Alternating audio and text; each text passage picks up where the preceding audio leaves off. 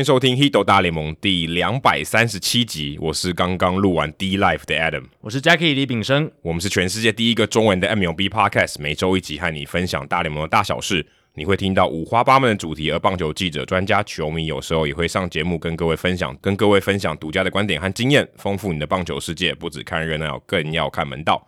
那这一集呢，是由我们的干爹 Tommy 鱼赞助播出。哦，他有特别提到说，你们的节目是我在越南的精神粮食，谢谢哦。因为我看他常常在，就是在我们的这个社团里面有有留言有互动，诶，他也有加我那个 Facebook 的私人的好友，嗯，啊，感觉他对我们这个节目是蛮忠实的，是不是？之前有留过言呐、啊，在我们的好像有、欸，好像有，因为我记得好像应该是在越南经商，或者是去出差之类，应该是工作，出差工作这样子，所以很开心我们节目能在。呃，他在越南出差的时候呢，让他维持的有这种棒球的资讯，然后一种思乡的情怀。哦，对，也听到有人讲中文啦，也不错，蛮多留学生跟我们反映说，哦，有人讲中文啊，这个感觉还蛮好的，因为他不见得呃在当地是有讲中文的这些朋友，或是在生活圈里面是有这样的朋友的，而且还讲的是他喜欢的棒球。哦，对啊，这个是重点，对，这个重点。有可能你在那边啊都没有人聊棒球啊，这个是比较比较难一点啊，可遇不可求。那同样再讲一下我们这个听众贡献我们的这个标语哦，每月抖一千，节目做破千，要做到破千也是非常的不容易。那详情的赞助方案呢，也可以看我们的节目叙述，或是你去搜寻 Hito 大联盟，然后啧啧啧啧平台这订阅赞助的平台，可以看我们看一下我们的订阅赞助计划。接下来念留言的时间，天母金城武哦，他说金城武金城武打棒球吗？没有啦，他可能只是想强调自己长得很帅。我们不是有一个规矩，是你要留言是要用那个自己的这个地名要球球员啦，除了自己的地名，还要球员。金城武的话就跟棒球比较没那么有关系了。那他说，职业棒球存在着体系球员的可能性吗？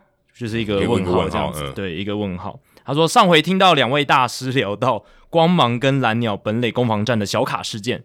让我联想到科技的进步带来的训练及场上的分析，是不是会造就棒球也有体系球员的出现？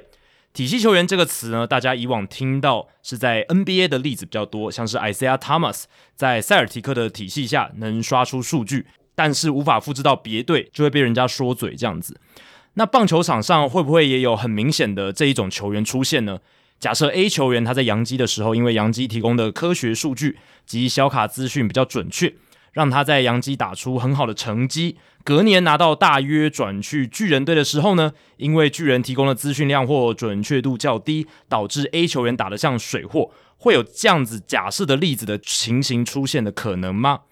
那我自己是觉得，其实，在大联盟这一块的话，呃，你说五六年前这种资讯各队之间的资讯落差，或者是那种哦数据部门之间的这种程度的落差，可能会有，但现在其实大联盟至少。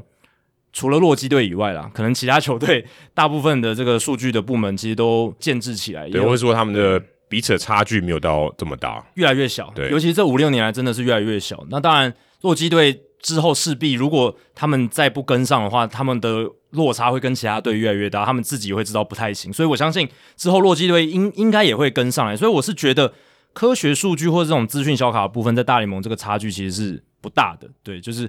我觉得啦，最主要转队球员会出现的落差，对落差主要的情况是在人际相处，或者是跟教练团有没有对盘这一类的，我觉得是影响会比较大。嗯，这其实就蛮像你换公司吧，就是你的同事，也许你还是做一模一样的事情，可是你的这个效率或是你工作的绩效有没有可可能有些变化，可能变差，可能是因为你跟老板就是意见不合，对，导致你也不太想做。我觉得也许比较像这样，而且。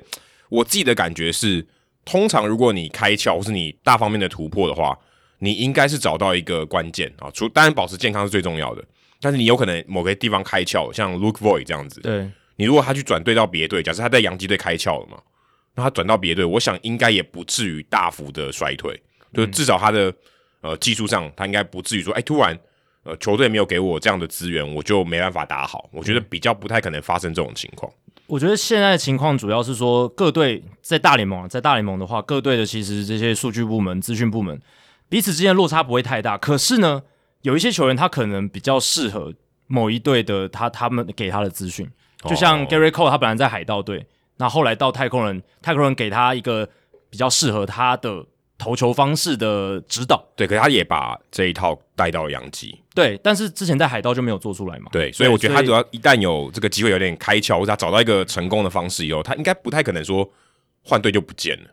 对，但是我想天母金城我想讲想讲的就是，哎，在某一队本来是没没办法开窍，嗯，然后到另一队突然开窍，至少 Gerrit Cole 从海盗到太太到太空人是这个例子嘛？对对，所以其实也是有啦，但是呃，如果你是说，因为我是在棒球是没有听说这个什么体系球员这件事情啦，这个是不是？NBA 有那种就是啊，禅师的体系什么？对啊，或是他们比较习惯哦，在这个他的风格底下打球。对，在某个教练总教练他的风格可能会不一样，可能不管是他在进攻或是防守的攻这个风格，像 NFL 像美式足球就就很常见啊。对，其实大联盟也有啦。对啊，其实老老实讲，大联盟也有，只是我觉得大联盟不像 NFL 或者 NBA 那么强烈，因为 NBA 就感觉好像哦，这个教练他就是有他非常个人强烈的风格，像 Popovich，像。d e t o n y 就是有他们很强烈的个人风格，对，或者说他就比较喜欢用你这样的球员，对，因为因为他可以调配这个上场时间嘛。可是棒球每个人都一到九棒都是就是按照这个节奏去打的，对，而且这也跟就是我觉得 NBA 他每一个球员确实能取决定球队成功的这个成分比较大，是因为他人数就比较少嘛。那我们之前也讲过，棒球人数比较多，你就算是 Mike Trout，你就算是大股哦那么强，但是。你看天使还不是没打进季后赛那么多年，所以一个球员他带给球队影响相对比较小的时候，你今天要因为换球队之后马上就有很大对这个球队产生很巨大的改变，或者是这支球队马上就对你产生巨大的改变，我是觉得在棒球没有那么明显，N NBA 真的很明显啦。嗯，NBA 就是哦，你到一支新的球队，如果你跟那个总教练哎对盘，你适合他他的这种战术指导，他的一个体系。哦，他就可以打得很好，然后到另一队可能就打不出来，变成板凳什么的。这个在 NBA 比较常听到，在棒球的话，呃，真的案例就是我们讲的那种开窍的情况。对。然后这支球队他的一些数据分析，或者是他针对这个球员的投球属性或者打击属性去设计的一套，他适合他的一种训练方式，对，对，或者方法，让他可以开窍。对，所以棒球也是有的，只是。我觉得不像 NBA 那么强烈，对，就不会因为转队然后一落千丈。或许他一落千丈的原因是其他的原因，对。对，并不是说啊他的这个开关又关掉了。对，然后还有就是生活环境跟媒体环境的差异啊，像洋基队之前很有名嘛，就是像 AJ Burnett 到洋基之后是。就就投的不太好嘛，是。从蓝鸟到洋基，还有 Randy Johnson，Randy Johnson 就是很不喜欢太多媒体跟着他那种人，嗯、然后之前有在纽约街头就是。好像对媒体动粗了一些行为这样子，所以有一些球员他可能到大市场哦，媒体环境非常的紧绷的市场，他可能不太适应。但是有一些球员他可能到了大媒体市场，他反而更加的 blossom，更大更更加的怎么讲，就是如鱼得水的感觉。哈维尔拜亚斯这种，对，但虽然虽然芝加哥也算蛮大的啦，对，但纽约更大，对，纽约更大，而且纽约是怎么讲，就是那种更更 fiery，就是那种火花更多那种市场，然后更多这种。冲突啊，或什么的，对，所以不一定嘛。所以有有些人不适应到大市场，但有些人喜欢到大市场，所以就是看这些球员他们自己的个性。然后他最后也祝贵节目两位主持人早日中乐透头奖哦。中乐透头奖的话，诶，这个节目还是会继续做了。诶，人家常常人家常常说，呃，什么是你呃的热情所在？就是当你没有人付钱给你的时候，或是你已经赚够的时候，你还会继续做的事情。那我们本来一开始做这个也没钱，所以等我们中乐透头奖的时候，也不会影响我们现在做 podcast 这个这个动力。而且人如果我就算有十亿好了，然后你平常什么事都不做，你也很无聊。就是十亿，嗯，就是你如果十亿可以一天到晚游山玩水，对，可是游山玩水，我觉得玩到最后，你还是会觉得就是你人生没有什么意义的感觉。呃，不一定哎、欸，诶、欸，很多人搞不好觉得有意义，但很多人都是得中乐透之后。得忧郁症，或者是退休之后他没有在工作了，哦、他钱也够，他存存款也够、欸。说说真的、哦，说到最后说，说真的，不知道大家有没有看过那个一一个片名叫《Nebraska》内布拉斯加，算那个州名的那个 Nebraska，、嗯、它里面就讲一个老先生，他被骗，他中了乐透，但是他被骗了，他不他并没有真的中，但是他就一直告诉大家说我中了乐透，嗯，然后开始很多人生的悲剧，因为很多人跟他要钱，哎、欸，你以前是我朋友，你现在中了乐透，要分我一点，或是诶、欸，你赚的比较多钱。可不可以跟我可不可以我可不可以跟你借钱？啊，常常就会有这种他人际关系就会搞得不好。对啊，而且你会觉得别人怎么看你，或者是跟你讲话的方式可能不一样，或者是你会一直猜忌说，哎、哦，你今天来跟我交际，你是不是要对想要我的钱，想要从我身上得到好处？我们怎么突然讲到讲到这个？对啊，但是就是中乐透就是会有这样子的 副作用啊，对对对，所以该做的事情还是要做，要脚踏实地一点，不要做白日梦。说到做白日梦啊，这个蓝鸟队跟水手队也算是做了一整季，也可以算是做一整季的白日梦嘛。对，至少最后一刻，至少这几天他们是有在做一个美梦啦。嗯，那我们来讲一下大家印象最深刻，就像我今天在转播的时候也有提到，二零一一年的这个第一百六十二场比赛，就是 Evan Longoria 再见全垒打，然后飞过呃这个 Tropicana Field 左外野比较低的那个位置，再见全垒打那个画面哦。我想只要每次。在第一百六十二场还没有决定谁会进季后赛的时候，一定那个影片会一直拿出来放。嗯，好，那二零一一年这一段呢，是历史上非常非常呃戏剧性的一天。那当年红袜队也因为隆戈瑞亚这个全垒打啊击败了洋基队，然后红袜队呃再见的这个 Crawford 没有接到球啊，就再见失误这样子。你还记得当时的一些细节吗？好，今天的冷知识呢，就是来考考大家的细节。那一天其实亚特兰大勇士队那时候只有外卡一啊，嗯，勇士队也被淘汰了，他们就是没有得到外卡一啊，输给了这个费城人队，然后所以导致那个 Freddy Gonzalez 就是当时他们的总教练也被 fire 了。那下列哪一项关于当年啊这个 Game One Hundred Sixty Two 的叙述是错误的？第一，勇士队的 Craig Kimbrel 在那篇在那一天救援失败；第二，红袜队的 Jonathan Papelbon 也救援失败。第三，精英队的 Nolan Raymond 再见安打；第四，费城人队的 Chase Utley 超前高飞牺牲打；第五，光芒队的 Dane Johnson 代打全垒打。这题我好像知道答案呢，就是因为最近越来越接近球季尾声的这所谓的 Pennant Race，就是谁能够进季后赛这样子的一个竞逐。那你知道答案呢？好像知道，因为。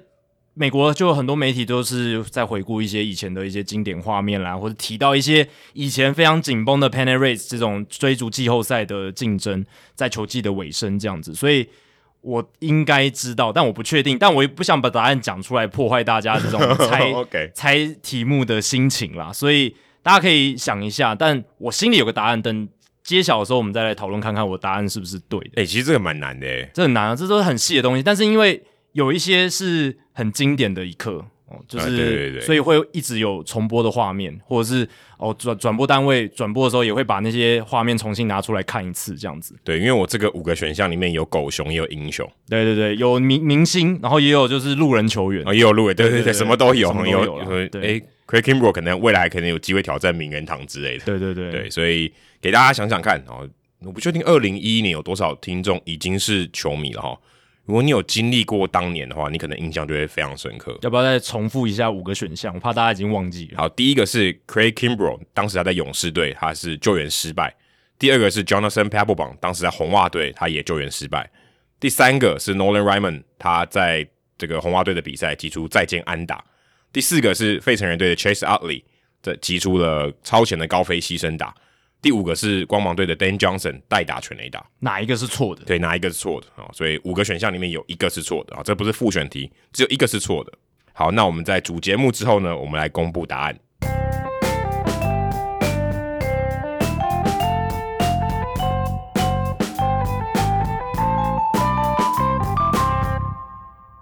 好，那这个礼拜其实我们的订阅赞助计划算。第二波九月的部分算告一个段落，因为我们在九月的时候有推出我们的这个限量铁粉 T，所以也算是我们的一个阶段啦，就是我们第二波的想说这个冲一波啊，在九月的时候第一个月嘛。那其实呃这个方案目前到现在的结果蛮令我出乎意料之外的，目前总共有一百零七个人参与了第二波赞助的这个计划。你如果到泽泽上面看，它是两百多，但是那是因为我们去年发起的专案，有些人他。呃，订阅一年还没有到期，还没有到期啊，还、嗯、也还没有巨人啊，我们还没有到期，嗯、所以呃，就那个金额还在上面。但是我算了一下哦，那我跟大家也 update 一下，因为可能有些人也蛮好奇，我是呃，你可能在听我们节目，但是你可能是做 podcast 的，那我们也想透过我们的一些分享啊，给你一些动力，或给你一些想法。那我们一千元的方案呢，有二十六位听众，有二十六个干爹干妈。那五百的方案呢，是有三十个，三百的有四十个。那另外也有一些听众朋友，他们选择比较低金额的，是五十一块的，也有十一个，所以总共有一百零七个人。那加上也有一些人是他会加码赞助，就是他可能呃是选五十一块的方案，然后加到一百块这样子。所以目前啊，光是第二波的这个方案呢，每一个月可以累积五万四千五百八十三块。所以我跟 Jacky 等于一个人就分了两万七千块。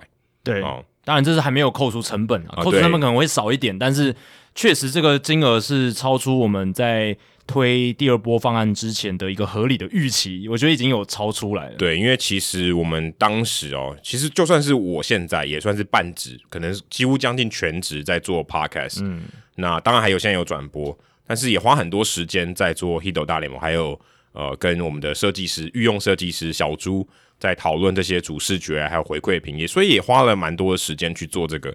但得到的这个反馈，我觉得非常好啊！大家也在最后一天哦，其实那一天还蛮多人赞助的。对，就是我们早鸟优惠，就是有送大家那个我们 Hito 大联盟 T 恤的。对，你现在正好穿着。对，我现在录音的时候就穿着。那一天真的就是九月三十号嘛，然后 Adam 做了最后一次的促销，哎、欸，果然有那个效果在，就最后一波力道有冲出来，也非常感谢大家在最后还是愿意力挺我们的这个呃 T 恤这样子，T 恤果然还是有它的吸引力，有有，而且我们以后就不会再做这个图案了，搞不好以后我们还是会有 T 恤，可是图案就不一样，这一版就绝版了啦，对，对啊，所以真的是非常感谢大家在我们第二波方案推出的首个月。哦，就带给我们那么好的成绩，这样子。对，也希望大家可以持续的订阅赞助啊，嗯、因为呃，这对于我们来讲就是一个鼓励啊。等于我们每一个月都持续的做节目，还有你们也持续的赞助。我觉得我们的节目其实给大家一个想法，就是诶，我们继续累积，嗯啊，继续的做。嗯，那也许你有有有些集数你喜欢，有些你不喜欢，那我们就持续的做，那你也持续的赞助。我觉得把这个东西一直延续下去，可以给蛮多人一些。启发的，就是持续的做，我觉得才会看到的效果。同样，你持续的赞助我们，你也可以让我们可以活得更好，或是让节目可以做得更好。对，当然也是希望大家可以透过我们节目，真的像哦，刚才那个有一位留言者他说的嘛，就是把它当做是精神粮食，是当成一种一种人生的养分，因为生活就是要除了工作以外，要有一些不同的养分来灌溉自己的生活。欸，但我们现在已经变成工作了。呃，算对，算一部分的工作，对，对，是是一部分的工作。但我我的意思是说，我希望我们节目是作为我们的听众生活的其他的养分。那有些人当做纯娱乐，当做一个生活的消遣的养分，我也觉得很好。有些人把我们节目当成 maybe 他可能是媒体从业人员，嗯、他也可能是诶对大联盟有了了解的人，他可以从我们节目获得知识，获得一些他可以应用在他的工作或者是应用在他其他生活地方的这种。算是知识来源，我觉得也很棒。对，或是他用来跟他的同事有一些话题，有一些话题，对，对，这也很好。那有些人甚至是听了我们节目，那运用我们节目当成一个平台，他去认识更多业界的人，哎，对，帮助他的职涯。嗯、然后像最近也有一位听众，他就诶问我说，我们之前有说到巨人队有个台湾人 Matt Chen，对对对，Matt Chen，我今天还要 take 他，对 Matt Matt Chen，他在。巨人队嘛，嗯、那我们之前有访问他，在第一百九十九集，那他就问我说：“哎、欸，我听你们节目说，欸、有一个台湾人在巨人队的这种生物力学部门工作，对，我也很想要试试看，或者说我也对这个产业有兴趣。我自己也是一个念这个理工类的，然后他也想要去了解看看有没有机会，未来他的能力能在棒球界工作。对，所以他就问我，那我就说：哎、欸，你可以去听我们一第一百九十九集，然后我们社团里面 Matt 就在里面嘛，对，所以你加入我们社团就可以跟他联系上了，然后所以他也加了我们社团，那。感觉起来，他应该也会继续听我们的节目，这样，所以我觉得这就是搭起一个桥梁。对啊，他还不用去亲自接触到 Matt，或者去听他的演讲，但是也因为透过这个形式，他有办法，不管是他知道这些内容，然后也可以在这个 Facebook 的社团，然后跟 Matt 有些交流，或是跟其他的听众有些交流，所以这也是我们节目目前做到两百三十七集，我觉得。除了节目以外，我们的社群是真的非常非常的重要。嗯，那其实你赞助我们，也是赞助了我们继续营运这个社群。那我觉得这个社群很多的价值其实是等待大家来发掘的。一方面，我觉得球迷也是，也不能说取暖，而是有些东西大家 inside joke，大家看了觉得很有感觉或很好笑，有个地方你可以分享啊，把你的你觉得有趣的东西分享给大家，不是只有我跟 Jackie 在那边分享，嗯，或者是有一些比较知识性的东西，你也希望诶，透过你的分享可以让更多人的知道，或是你有任何疑问，你也可以在社群里面哦，社社团里面找到答案啊。我觉得这个是呃，除了我们自己花时间做节目，我们其实也花很多时间在经营我们的社团社群。那我觉得这个是呃，我们在做 Podcast 可以说是一个非常非常重要的一个理念。我们不只是做这个节目，我们也希望同样透过这些我们花的时间，然后透过你们的赞助，把这些东西做一个更好的社群啊，让更多人可以因为棒球，不管是他兴趣的消遣，或想要从这往这个方面去做，往这个行业去去去迈进，我觉得都是一个很好的桥梁。对啊，说到我们的社群越来越强大，最明显的一个例子就是这一次美联外卡，就是有很多的在结束之前，就是在确定。是鸡袜的外卡战之前呢，其实有很多各种情境嘛，对，就是有有可能要打加赛，然后有不同的呃平手的一个状况，有可能是美联第一外卡的平手，有可能是美联第二外卡的平手。这个话题其实，在正式这个美联外卡宣告确定之前的一个礼拜，就有人在问，然后就有讨论，然后直到最后一天，大家是真的哇，在半夜也 po 文，然后也有很多不同的想法，然后一些看球的球迷越来越多，都在社团里面。有自主的，大很很多不同的听众都自主的加入，对，很多四面八方的听众有来留言这样子，对，所以这就是我们这个社群建立了四年多到现在一个我觉得最正向的体现了，体现在我们听众自自主的这种发言跟呃 po 文的讨论上面。那我也想分享，就是我自己常听的那个节目《Effectively Wild》。就是我的偶像 Ben Limber，然后 MVP 制造机的作者 Ben Limber，他主持的这个节目，也曾经被 Ben Limber 访问过的 Jackie，对，我也被他访问过，因为翻译了他的书这样子。那他这个节目，他这个节目从二零一二年七月做到现在，已经九年了。那其实他做这个节目的概念，我觉得跟我们做 Hito 大联盟的概念很像，理念还有我们经营的一些策略跟方法，其实很多都是仿效他们。那我觉得我们走到现在，其实跟他们也有很像的一点是，这个节目陪着 Ben Limber 哦，从他哦刚进社会没多久，然后到他结婚，然后他最近最新的前一集呢，他就宣布他生小孩，就是他、哦、他跟他老婆生小孩这样子，嗯，所以就是从出生啦，出出生出生，对，对他他跟他老老老婆的小孩出生这样子，所以就是一个这九年来这个节目等等于是。哦，他人生进职场之后的一个记录了他整个过程，这样就等于听众陪着他，陪着 Ben Limber 进入职场，然后一路到他现在有小孩这样子。那我们节目其实从二零一七年到现在，某种程度上也是这样嘛，就是我那时候是研究所的学生，然后我现在也进入职场，那未来可能 maybe 结婚或是有人生下一个阶段，对对。然后 Adam 也从工程师、驻美记者，然后到现在变成一个 podcast 的创业家的感觉，对，对，所以也是。如果你是第一集就听到现在的听众，应该也会有一些感触，就是好像你的人生也跟着我们的人生，就是在这个节目上，因为这个节目有连接，然后然后一一路走到现在四年的这样子一个历程。其实你刚刚这样讲一讲，有点感动哎、欸，是是是这样没错啊，就是我我听 EW 那一集，我就觉得哇哇，他要生小孩嘞，就是我也是从他。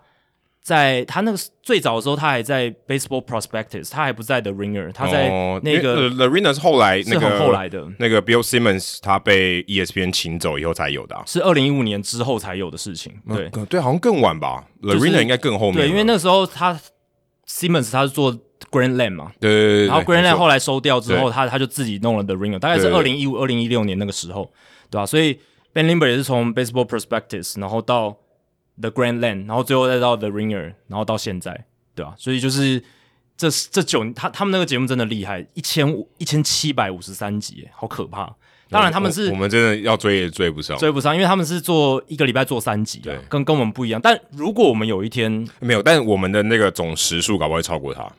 哦，对，有可能。可是他们一个礼拜也是差不多做三个多小时的节目。对啊，对。但是哦，对，这样讲还是追不上，很难追啦。除非我们有一天我们的赞助金额够多，让我们可以一个礼拜做三集。那我们可能声带会先坏掉。其实 OK 啊，如果我们真的可以全职来做的话，一个礼拜做三集，我觉得是很 OK 的事情。真的哦，哦，蛮累的。OK 的啊，他他都做得到，他还他还写文章哎、欸。哎、欸，我现在一个礼拜要出三个，当然有时候是我们两个是轮流剪这个嘛，对啊。但是我一个礼拜如果有时候要一一个礼拜我要剪三个节目，我快疯掉了、欸。是啊，但是我刚刚讲的前提是全职 来做《Hito 大联盟》的情况下，我们现在都还是有正职嘛，有很多其他的工作在做，这样子，对吧、啊？所以才会觉得说，哎、欸，现在《Hito 大联盟》有时候做的是有点紧绷了，因为像上个礼拜我也是公司聚餐到晚上九点多，然后我十点多才到家，但我还是。坚持在那一天把它剪完。哎、欸，这你蛮厉害的哎。但啊，我知道为什么，你知道为什么 Jackie 他可以在十点多以后还可以剪吗？因为他那天没有喝酒。哦，是是是没有喝酒。如果我有喝酒，那天晚上我真的没办法剪。对，有喝酒应该是没办法。但我还是想说，就是那天录完，我毕竟这个节目还是，虽然我们常常讲，我们节目是希望做到时效性不要那么强烈，对，可是还是有一些时效性。我还是希望能够。我们刚聊完热腾腾的，能赶快送到听众的耳朵里面啦。对，而且其实我发现听众的习惯也真的都会在第一天听诶。哦，对啊，对啊，对啊，第一天的数字还是最第一天应该占了三分之一哦。对，那我觉得有人会想好奇说，就是我们做节目到现在是不是啊？现在很轻松，就是只要哦一开录什么就直接话题信手拈来，然后。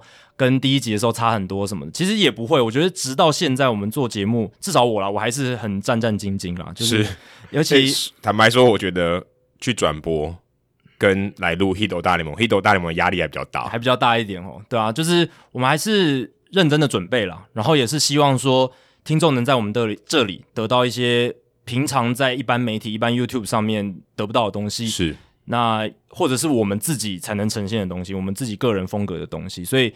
还是每一次准备呢，都还是有用心思。但反过来讲，虽然它算是一个已经算是一部分的工作，也算是一个压力的来源，可是某种程度上也还是一个乐趣的来源啊。因为我觉得我只有在做这个，至少到目前为止，呃，除了一些少部分的工作内容以外，就是只有在做《Hito 大联盟》的准备的时候，会有那种进入心流的感觉。不知道大家工作的时候有没有进入心流的感觉？就是你好像在一个隧道里面，就是只有你自己跟。你想要做的事情，然后就是呃很专注，对，然后你不会觉得累，你也不会觉得啊、呃、好烦什么的，你就是想把这件事情做好那种感觉。进入心流有一个很明显的特征，就是你忘了时间。哎，对对对对，就哎啊，已经过了三个小时，那就是进入心流。嗯、对，所以我每次准备的时候，都会有一小部分的阶段是做到这个程度，就是我想要知道说到底是怎么样去寻寻找那个答案，或者是哦这个数据怎么样可以呈现的比较清楚，这样子。对，所以就是。会有一个阶段是你，你写作的时候不会有吗？写作你只有在录，只有在做《Hito 大联盟》功课的时候才会有。还有就是可能转播的时候吧，对，大概只有这这两个情况。那如果说就是写作，其实相比于录音跟转播，我对于写作的热情是没有到那么高。那写写写作，我觉得、这个欸、你这个答案真的完全出乎我意料之外。哦、啊。对啊，我现在真的，我我没有，我完全没有预期到你会讲这个答案。因为写作对我来讲是一种磨练吧。它是一种磨练，就是一种 grind。对，就是我觉得它是提升自我、自我成长的一种、欸、一种管道。我以我以为你这个里面你最喜欢写作、欸，诶，就是这干这三个录音，就是录 podcast 跟转播，然后再是写作。其实是对啊，应该是最喜欢转播，转播跟录 podcast 应该差不多。嗯，然后写作其次。对。哦我跟我想的真的不一样哎、欸，对啊，虽然我文字的产量很多，但其实我觉得文字这种东西呢，如果呃是必须被时间压着跑，然后被时间追着赶，然后要逼迫自己都要有产出的话，其实是一件痛苦的事情。所以它到最后会变成一种修炼。对我来讲，文字现在是这样，因为我还是会强迫自己要有产出，而且我会觉得说，呃，如果别人邀稿或者是我有固定的专栏，我就是要在那个时间点出，它就有时效性的问题，所以对我来讲，那就会变成比较痛苦的事情。哦，感觉文字蛮像你的健身哈。对对对对对，就是一种我一个礼拜我强迫自己一定要做的事情。那这透过写作其实是可以帮助到自己很多啦，就是包括查找资料，包括逻辑思考，包括论述的能力，包括一些资讯的收集这样子。但是其实它是比较痛苦的事情，但就还是坚持继续做下去。不过录 Podcast 反而是虽然是压有一点压力，可是它还是一种乐趣，对，也也还是有乐趣，所以才会做到现在，还能够每一次做节目的准备还是很战战兢兢，然后同时呢还能享受到一些快乐的感觉。诶、我原本看你写这一段呢、就是你在这个我们的在我们的大纲里面提到这一段的时候，我原本以为你写的是当我们在录音准备要进入到中间的时候，你会产生心流。哦，这有时候也会啦。有时候我觉得录音的时候，我每次都进入心流、欸，哎，哦，就时间都真的忘了，是就是你你很快就忘了时间到底在，就是现在到底几分钟了。嗯，你真的会真的会就是不小心到底过了三十分钟还是四十分钟。对，我是准备跟录音应该都有，应该都有。对，对因为录音，我我最近这个江教练访问我嘛，嗯，真的你一开始讲。你就三十分钟跑不掉，对，其实有点可怕，对。但专业的 podcaster 就还是要注意一下时间，哦、也也不能。但我们就是比较比较放荡一点，就是我们节目的历程是比较恶名昭彰一点啦，就是时间控制上我们是还有进步的空间，是也是有一些听众也跟也有跟我们反映，但我们还是觉得，呃，我们想要分享的东西尽量都要讲到，然后呃，可以带给大家。不同的观点的部分，我们希望还是可以讲出来。对，而且有时候我会觉得，在节目中，呃，我们在对谈的过程中，有些新东西想想到那些东西，我觉得一定要讲，就是因为我们好不容易在这个情况下，只有我们在两个人对谈的时候，这些东西才会冒出来，嗯，才有这些想法。所以那个东西是我反而觉得是在 podcast 中最珍贵的，嗯，就是因为我写作，我就把这些资料呈现出来，跟我用讲的基本上没什么差。可是我跟 Jacky 在讨论的时候，哇，那个时候。你才会想到一些原本完全没有出现在你脑袋里面的东西，然后跑出来。我觉得这个是比较珍贵的，就是这种东西是有时候我们真的在讲的时候，一定要把它记录下来的。对，那其实转播某种程度上也是，就是它就是通常一个转播，它最被人们记得的就是意料之外的发展，然后主播临时想到的一种表达方式，或者是他在跟球评讨论的过程中激荡出的一些新的想法，是在转播中。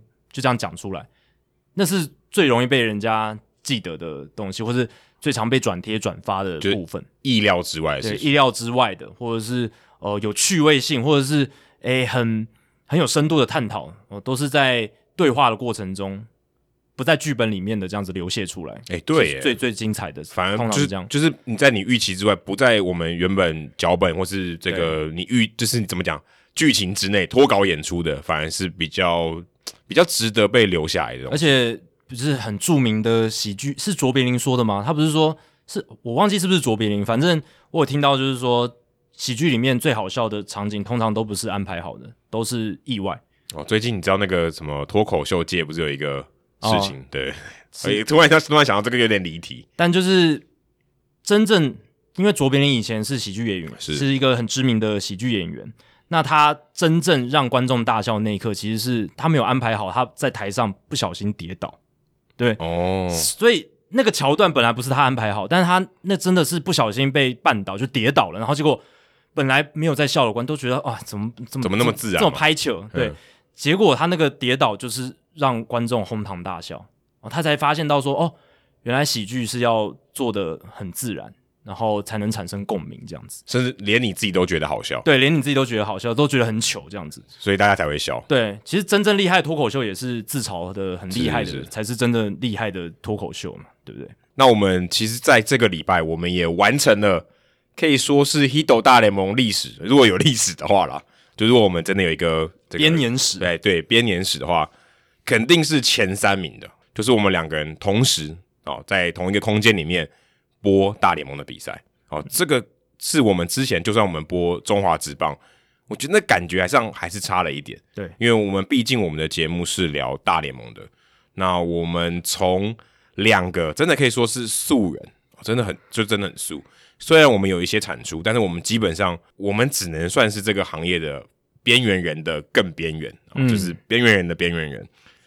那从那个时候开始一直到现在，然后最后呃，我们应该也是。这个地球表面上唯一一组做 podcaster 做到一起转播的搭档，这个应该没有人做到过。对啊，就连美国我也没有听说过有这样子的情况。对，因为这当然这个机会本来这个一个萝卜一个坑，这个坑本来就很少，嗯、但也对我们来说也是一个很幸运啊，也真的要很感谢立群哥，未来电视台的立群哥帮我们安排在同一场，而且那天好像是子轩老师。请假吗？对对对，主要是因为子轩老师临时有事了。不过立群哥他之前也是有跟我说，其实本来就有安排，之后有机会的话会让我们两个人一起搭档这样子。对，所以也是很感谢立群哥对我们的信任啦，就是他认为，哎，我们对大联盟的了解 OK 哦，可以来胜任这个转播的工作。对对，所以呃，在九月二十八号运动家对水手那场比赛，我就跟 Adam 第一次在未来体育台搭档这样子。对感觉真的蛮妙的诶，就是诶，说真的，之前奎哥问我，他说我他问我说，我第一次去未来播大联盟，那是真我第一次真的播大联盟，嗯、之前播十二强跟中华职棒，其实都不算大联盟。那他就问我说：“当下的就是过后的感觉怎样？”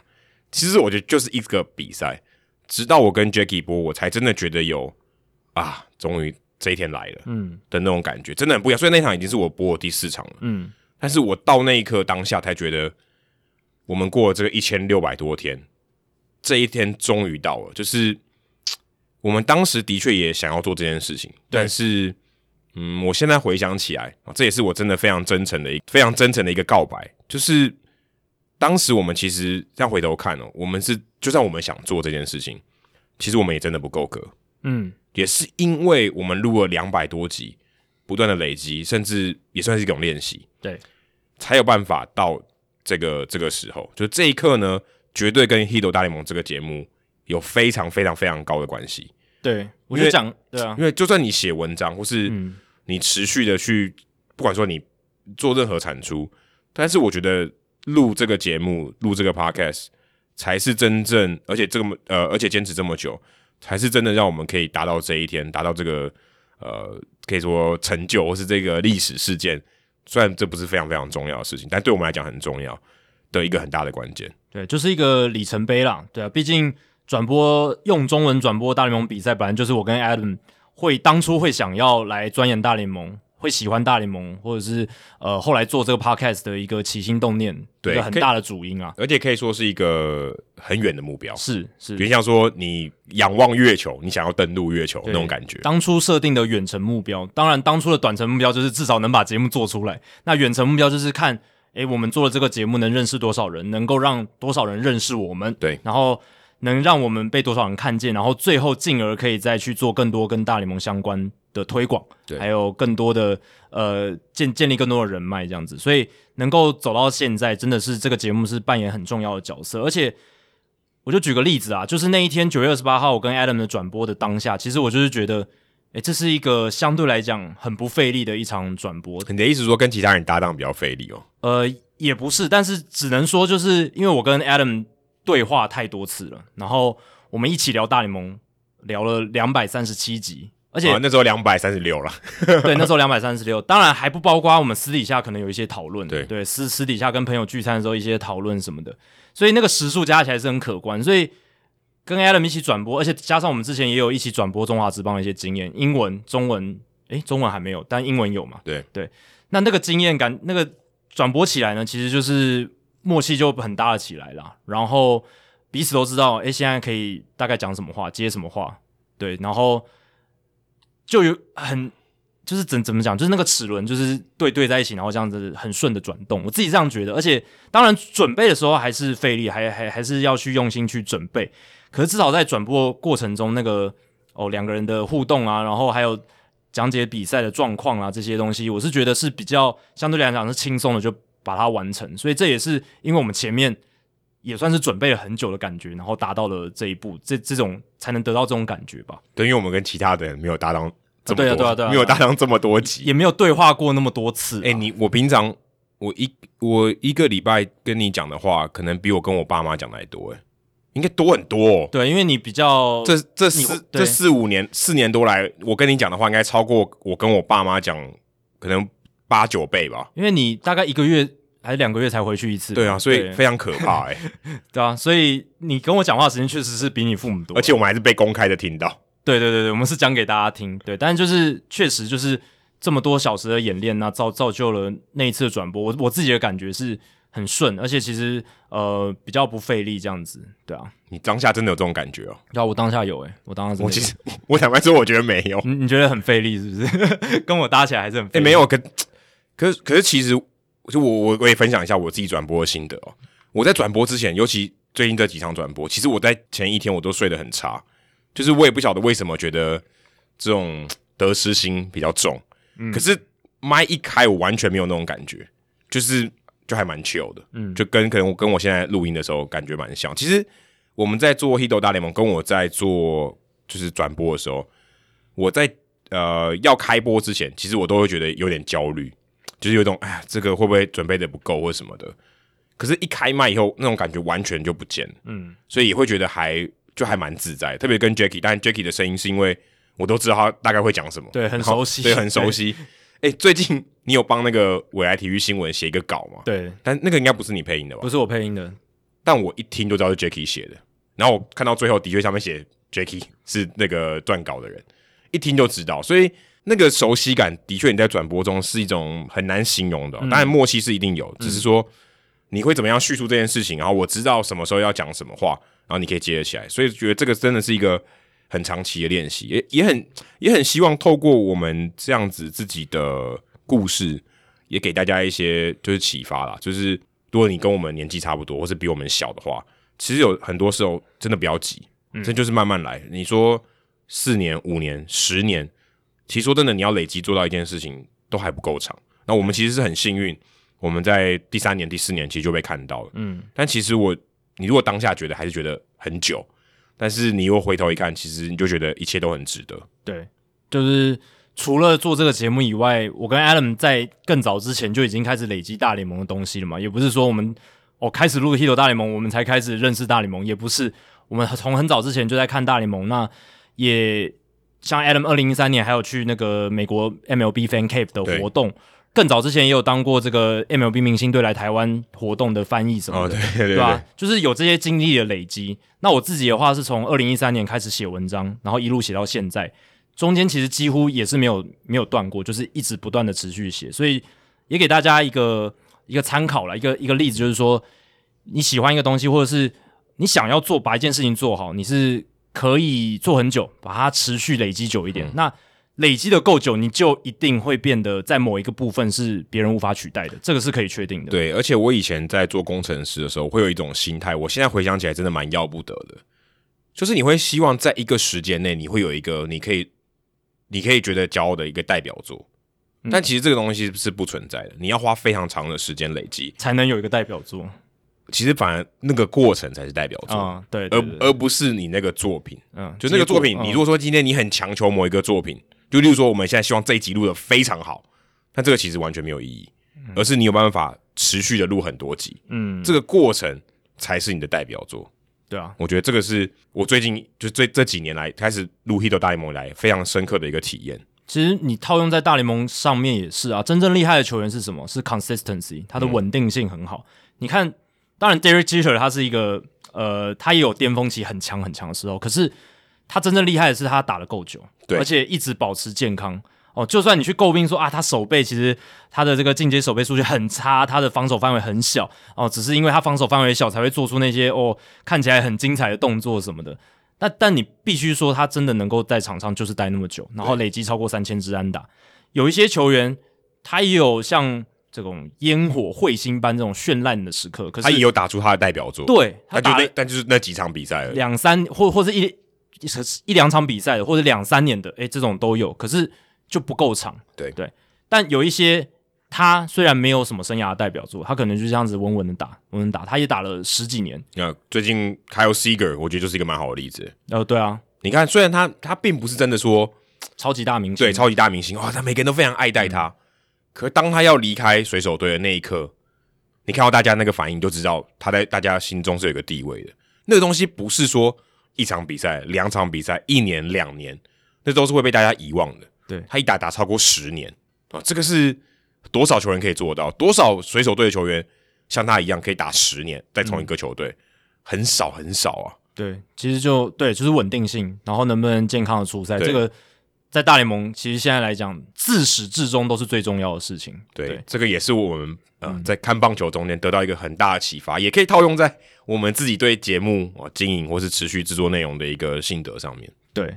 那说到坚持做一件事情，就是直播趴，我们前几年都有办嘛，对，每一年都有。其实就连其实就连去年我们也有办呢，对啊，但我没有参与到，因为那时候我在当兵，是不是？哎，你你完全没有参与到吗？对，那那一次我没有参与到，哦，因为哎，我去年应该有吧？去年有办，我记得有办，但我没有参与到。有一次我没有参与到，哦、我忘记是我在当兵还是。但我确定我们之前 Roger 来帮我们介绍帽子啊，那一次我有去。对对对，那更早以前了，那个更早，那个是在我当兵年，那是二零二零年啊，二零二零年吗。可是我记得哦，Roger 介绍帽子是二零二零年，没错。对，就去年啊。对，去年的年初的时候。但我们去年有应该有办直播趴吧？我我记得应该有啊，应该。哦，有有有有有有，去年也有，前年也有，去年也有，嗯，去年也有，去去年，但我去年没有。我记得去年奎哥还有来，我记得我好像是要转播还是什么，就我没有去。去去年的直播趴我没有去。哦，对对，你对对，你要转播，对，我要转播，所以那一次我没有跟到。那今年我们还能办吗？就是，哎，我们等好久，对，已经今年我们都没有办任何实体的活动，就是因为疫情的关系。对对。那这一次的话，我自己的感觉是，如果世界大赛 OK 的话，是可以感觉可以来办一场。但在陈时中说，室内不能聚集超过多少人啊？好像所以五十还八十？对，我们可能要有一个人数的限制。但我们过去的活动也没有超过五十个人啊。哎、欸，其实其实有很接近的，有很接近的。对，但但八十个人是有点多了。对，而且我是觉得直播趴要做到气氛很好，然后大家可以有更多互动的话。超过五十个人也不太 OK，我自己觉得啦。哦，人人太多也不太。二氧化碳可能有点太多。对对对，所以而而且我们那个场场地可能也租不租不起那么大了。哎、欸，其实我现在录音室外面是可以的。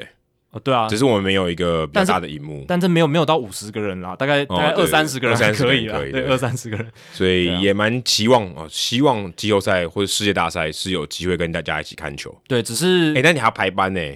是啊，是啊，所以所以很难讲。对，但你应该不会世界大赛四场都你讲吧？对啊，应该应该不会都是我啦，应该不会都是，所以应该还是有机会，还是有机会，对啊。但是因为那个时候 NBA 的例行赛也开打了哦，所以其实那个时候我在体育台还是蛮忙碌的，对，就是那个班表会排的比较满一点哦，就要看情况，而且一定冲堂，对，因为播大联盟时间就是大家看直播吧的时间，就绝对冲堂。对啊，对啊，对啊，就是看啦，希望希望有机会那。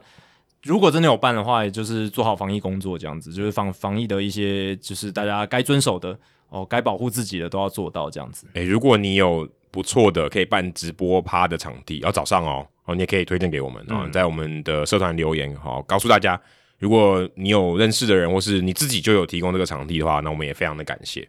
好，如果大家在社团里面有注意到，我有一个贴文，我没有我没有问过 Jacky，我就自己贴了。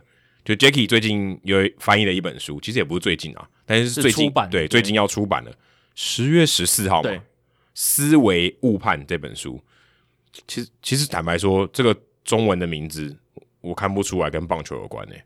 对，其实这某种程程度上也是刻意设计啊，就跟上一本一样，MVP 制造机不会啊，程度上一样，MVP 制造 MVP 一听就是跟运动有关，但因为你可以说各行各业都有 MVP 嘛，而且。每个人都知道 MVP 是什么意思，不不仅限于棒球跟运动产业，对，所以，哎、欸，可是 MVP 这件事情应该是从运动来的吧？哦，是啊，是啊，是啊，甚至应该是棒球来的。但是他他这个字已经就是完完全全的渗透到各行各业了嘛。哦、然后，哦、而且 MVP 他现在在各个职业运动也都有，所以你不会直接联想到棒球。是啊，这样这这样讲也对，所以思维误判也确实你看不出跟棒球有任何关系。就中文的这个翻译名，中文中文译名啦。对，那哎，这是你翻的吗？不是，这个是编辑博如他想的。那我觉得.我其实听到当下也觉得蛮好的，因为这其实是可以勾起大家的一些好奇心，嗯、而且任何一般社会普罗大众都会有好奇心，因为终究我们出版这些书，我们做这些内容，其实还是希望可以接触到更多人群。可以影响到更多的人是最好，最好的情况就是他本来不认识棒球，然后因为接触了我们节目或者接触了像这样的书籍，他突然觉得有兴趣，想要认识棒球，这个情况还是最好的这样子。所以这本书的书名的设计也有这样子的理念在里面。那也确实这本书它不是只谈棒球而已，对，我觉得比较像是一个嗯，棒球跟行为经济学，甚至一点心理学的一个结合。对，就是。嗯，如果你对呃行为经济学或对心理学有点兴趣的话，然后你刚好又喜欢棒球，那这是一个很棒的结合。但是如果你喜欢棒球，但是你对行为经济学或对心理学没有太多了解，那这个也是帮助你认识行为经济学跟心理学的一个敲门砖。对，其实讲行为经济学跟心理学，听起来有点严肃，听起来很学理，你可能觉得啊没兴趣。但其实我觉得行为经济学跟心理学是一个很有趣的东西。对啊，它其实就是在讲人的行为为什么会做这些决策，为什么会做这些决定。其实我们，你如果你真的要讲哦，我们平常在节目里面聊很多事情。基本上，因为都讲球员嘛，或是各行就是这个从业人员，还有总管的决策什么的，其实都跟这个有关，完全就是这些东西。对，对你不要觉得说啊，行为经济学什么什么学听起来很很好像很生硬的，或是一个学门，对，很艰涩的感觉。其实真的不是，它它里面谈到的学理的部分，其实都是蛮基础的，是就是在这个学门里面都是蛮基础的。对，因为行为经济学算是一个比较应用的一个科学，对对对对，比较实务上的，一般人比较好懂的。对，而且。新闻报一般的新闻报道里面，我们常常看到说，哦，他们因为新闻报道很喜欢报一些研究嘛，某某某某大学的，尤其是英国特别多，就是一些研究。英国英国研究不是有名的，对，有名的不准吗？非非常有名，但是就是因为他常常会产出一些耸动的标题，这样媒体喜欢用。但其实媒体他们喜欢报道的一些研究跟一些报告，其实我觉得都跟行为经济学有关，因为很多他们媒体喜欢报的就是。哦，为什么人会喜欢做什么事情，或是人的一些决策的一些思维谬误等等，这个是我们一般人都很感兴趣的。就是为什么他会做这么蠢的决定？你在外面看起来很蠢，但其实他其实背后有一套逻辑在控制着他的心思。为什么他会这样做？而且你知道，新闻通常都报一些悲剧。哦，对啊，他们最喜欢报悲剧，让你的人生看起来没那么惨。啊，对，所以大家会想要看。对，你就会觉得啊，一定还有比人更惨，就是啊，通常都是社会案件啊，对，或是不管是有人损失了一大笔钱，或是有人被告，或是有人不小心死了，都是一些比较难过的新闻，然后让你看着好像，哎，说真的，你不会想看那些新闻，但是你看的时候，你为什么会想继续看？就是你可能他让你觉得你过得比较好，对，那是一点了。然后还有大家就是喜欢看那些什么研究嘛，研研究指出什么什么什么百分之多少人他们会。干什么事情？嗯、哦，这这一种，像我最近又看到说，呃，关键评论网就有前东家他们有做一份研究，就是讲说疫情期间大家的这个工作的形态变得怎么样。当然，呃，这个跟行为经济学好像没有什么太大的关系。我的意思只是想强调说，媒体常会报的东西，其实呃有一部分是跟行为经济学很有关联的。是。那其实我自己读到这本书里面的一些让我感兴趣的，就是。有一些我自己常犯的逻辑谬误，还有一些决策的瑕疵，书中提到的一些理论都有带到。你看了会不会觉得很惊悚？对啊，就是觉得哦，原来是这样。为什么我我会做这么蠢的事情？就是因为这样子的关系，因为这样子的逻辑的谬误。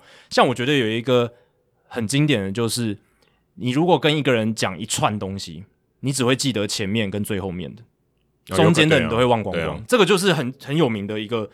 我就是他书中里面提到的一个概念，或者说，呃，我们讲说，呃，应该是五五加二减二吧，就是一个人能记住大概是五点这样子。你讲太多点就记不住啊。对对对对对，像这种也这这种也蛮常见的。对，就是人只会倾向去记得他首先听到的东西跟最后听到的东西，而且就是屡试不爽这样子，嗯、这就是一个还蛮有趣的一个现象。然后还有就是我们之前聊裁判的时候一直提到的，对、啊？就是。不敢做会有巨大改变的一个决策。对，因为我们之前聊那个 sportcasting，对对对，比赛中的行为经济学，其实跟这本书蛮像的。对，它里面谈到很多东西都有异曲同工之妙了，对，对啊，就是裁判为什么在量好球的时候比较不容易三振，是因为他在判一个好球就会有一个结果的改变，那这个就会阻碍人们去做这种大胆的决策，这样子。所以像类似这种东西都可以在这本书里面提到。那 Keith Law 是这本书的作者，作者。那他的行文风格就是比较多的讽刺，比较多哦犀利的笔锋这样子。那我在翻译上也会稍微去把他的这些写法翻的比较呃中文读者可能觉得读读起来比较习惯的方式啊，就不会觉得但读读起来。所以所以你有你有改变他的笔？我我稍稍有改啦。对我我我的翻译策略是，我把自己当成一般中文读者，我读这个句子的时候，我能不能第一眼就看懂？这是我翻译的一种。原想法跟原则，这是我个人啊，因为每个译者他们有自己的坚持跟想法。但你有你有看过我的推荐序了吗？还没啊，还没，我现在都还没都还没看到。因为我有帮 Jacky 这本书写推荐序，你知道我里面写什么吗？我写说我在读这本书的时候，我的脑中有 Jacky 在讲话，所以这这这真的是有 Jacky 的风格。对啦，就是我这个人就在里面啊，我的灵魂就在里面。因为你想说，我看这个文字。这根本就是 Jacky 写的吧？嗯，就有那种感觉，所以代表说 Jacky 刚才讲的很很对，对，就是你把这些东西都消化过，然后用你的话讲出来。对对对对对，因为我不希望翻译腔太重了，翻译腔太重的话会翻译腔是一种专业术语嘛、呃，就是一个词，翻译腔就是太贴近原文，没有去做一些呃，就是你翻，比如说你翻到中文，你没有腔调那个腔。对，腔调的腔，对，不管是我第一次听到、欸，诶，讲就是我们念翻译人大概都知道这个用、嗯、用法，对，就是如果哦，比如说翻译腔很重，就像是如果你翻译一个英文的句子，然后你把时间跟地点放在最后面，哦，这样就感觉翻译腔很重，哦、就说，呃，我我今天买蛋糕在面包店，哦，这样听起来就很怪嘛，我们中文哪会这样讲？我我今天去面包店买蛋糕，不会讲、欸。可是说说真的，你有时候讲话会这样、欸，就是说要吃什么？哦，今天晚上。但这不一样啊，这是一个问句跟答案。哦，没有没有说要吃什么，然后哦忘了补充说今天晚上。有时候你会倒装啊。对，但那不是一个完整的句子。哦，对我刚刚讲的情况就是一个完整的句子，我们不会这样子讲，我们一定会讲把这个地点放在前面或中间。是是是。对，那翻所谓的翻译腔就是它太，就是你用中文。表达的太像原文的一个句法结构，或者是它的用语习惯，这样子就会有翻译腔。那我我是不喜欢翻译腔太重的翻译，所以我自己会比较会会会有一些稍微的修改，不管是句子的顺序，或者是用词用语这样子。那这一本跟 MVP 制造机哪一本翻的比较辛苦？还是 MVP 制造机？因为 MVP 制造机它的内容比较多，而且所以是量量，还有就是它确实也比较艰深。而且 MVP 制造机里面描述的是很多动作类的东西。那动作类这个东西，你如果没有实际的看过影片，或者是实际的跟操作那个动作人沟通过，说你这个动作是怎么做的啊？那你单看文字，然后要把它想成一个影片，然后在你脑中播放，然后再描述成中文，这个过程是非常痛苦的。可是你跟 Ben Limber 比较熟啊。但我那时候其实也没有问他了。那个不是，我是说你比较了解他的说话的方式，或他的这个思维哦，所以你至少觉得，哎，他讲什么，还用这种方式叙述，我觉得比较容易懂。可是 Keith Lowe 应该不是吧？但但 Keith Lowe 我也很熟，因为 Keith Lowe 他过去在 ESPN 的时候，他每个礼拜都会固定上 Baseball Tonight 的单元，哦，所以他每个礼拜都会，我之前就是每个礼拜一定都会听到他一次。那现在的话，他。在 The Athletic 嘛，对，他还是有他主持的 podcast。那偶尔的时候我会去听，那因为他讲话非常的简洁有力，然后他的 podcast 其实都很精华、很短这样子，所以其实听起来是很有效率的。所以有时候跟法条一样，真的对他他不然他不然会对他的姓氏真的人如其名诶，他真的就是一个，而且他也是他好像念法哈佛，好像也跟法律有关系哦，是哦，对，因为他的姓氏都直接录取了。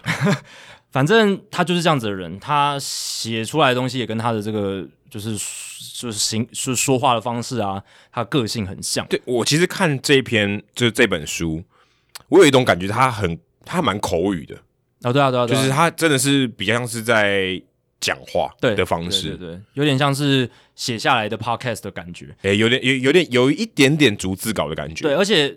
他自己也有讲嘛，他本来写这些书，他之前有一本《Smart Baseball》嘛，他写这本书其实目的就是要给普罗大众都看懂哦，所以他在这本书里面，他也没有用什么太艰深的棒球数据哦，他他会他有用到棒球数据，他在第一章的最前面就有，呃，对，有一些有一些解释啊，对，就是很简洁的解释出来，而且他就用同一套的这些数据去贯穿整本书，所以他不会在书中突然蹦出一个新的数据让你看不懂，他不会。嗯他并不是要考验大家的棒球知识，他只是想要用棒球的案例去解释行为经济学，还有我们刚刚讲的心理学这些人的有趣的现象。对，而且我觉得其实它里面就是，如果你是一个刚开始看棒球、对棒球很有兴趣的人，其实你在这本书你也会读到蛮多棒球的历史。哦，对啊，对啊，对啊，就是、很他很他对于很多呃可以说蛮经典的一些事件，他一直在提。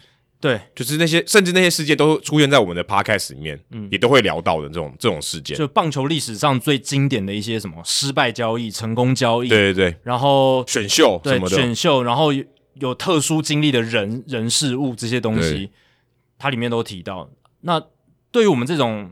对大联盟历史很了解，其实大部分的我们大概都略略，其实都蛮对对，都是蛮家喻户晓的一些东西，都都是一些很你你就是如果你常听我们节目，应该搞不好也听过的一些案例，并不会呃非常或是什么非常罕见，对，他并没有没有到那么冷僻哈。他并没有要炫技啊，他他懂得棒球绝对比我们多啊，他知道的事情绝对比我们多，他甚至也在蓝鸟的这个 front office 管理部门工作过很久，嗯、在 ESPN 工作超过十年，对不对？这种而且他自己又是球探，然后他会他就是会产出自己的这个。百大新秀榜单，对对对，然后他自己会去跑球场看那些新秀，他的他懂的东西，他看过的东西实在太多太多，但是他为什么还是选那些最经典、被讲到烂的一些案例？因为他就是要说明，他他是希望引人入胜，他希望能够抓到最多的这个兴趣，而且那个也真的比较有代表性了。对，确实，对对，就是有代表性。那他讲起来也会呃比较容易说服人。简单来讲就是这样子。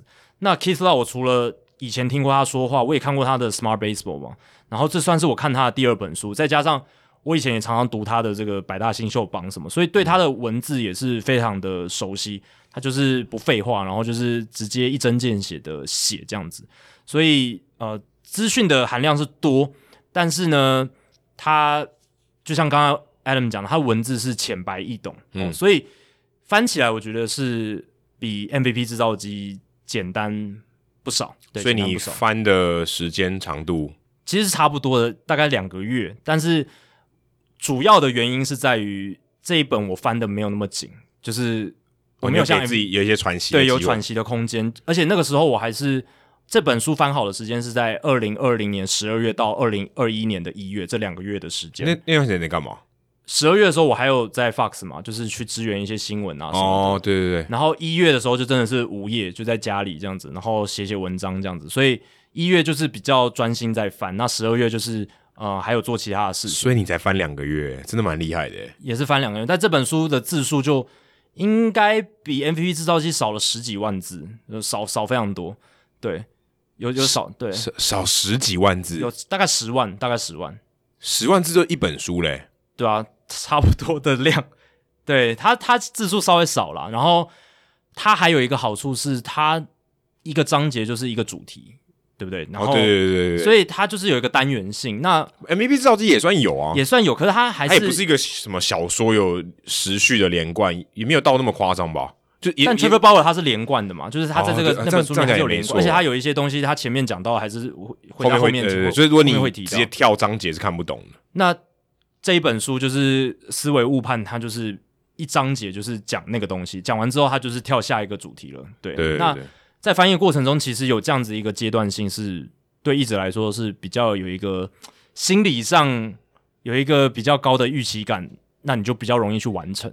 就是其实大家也可以尝试看看，有时候你不要设太大的目标，你有时候把目标设的琐碎一点，设的小一点，你比较不容易把事情完成。那在翻这本书的时候，我有这个感觉，就是我会觉得啊，这一章快要翻完了，我要完成这一章，那我就赶快再加一把劲，就把它最后三页翻完好了。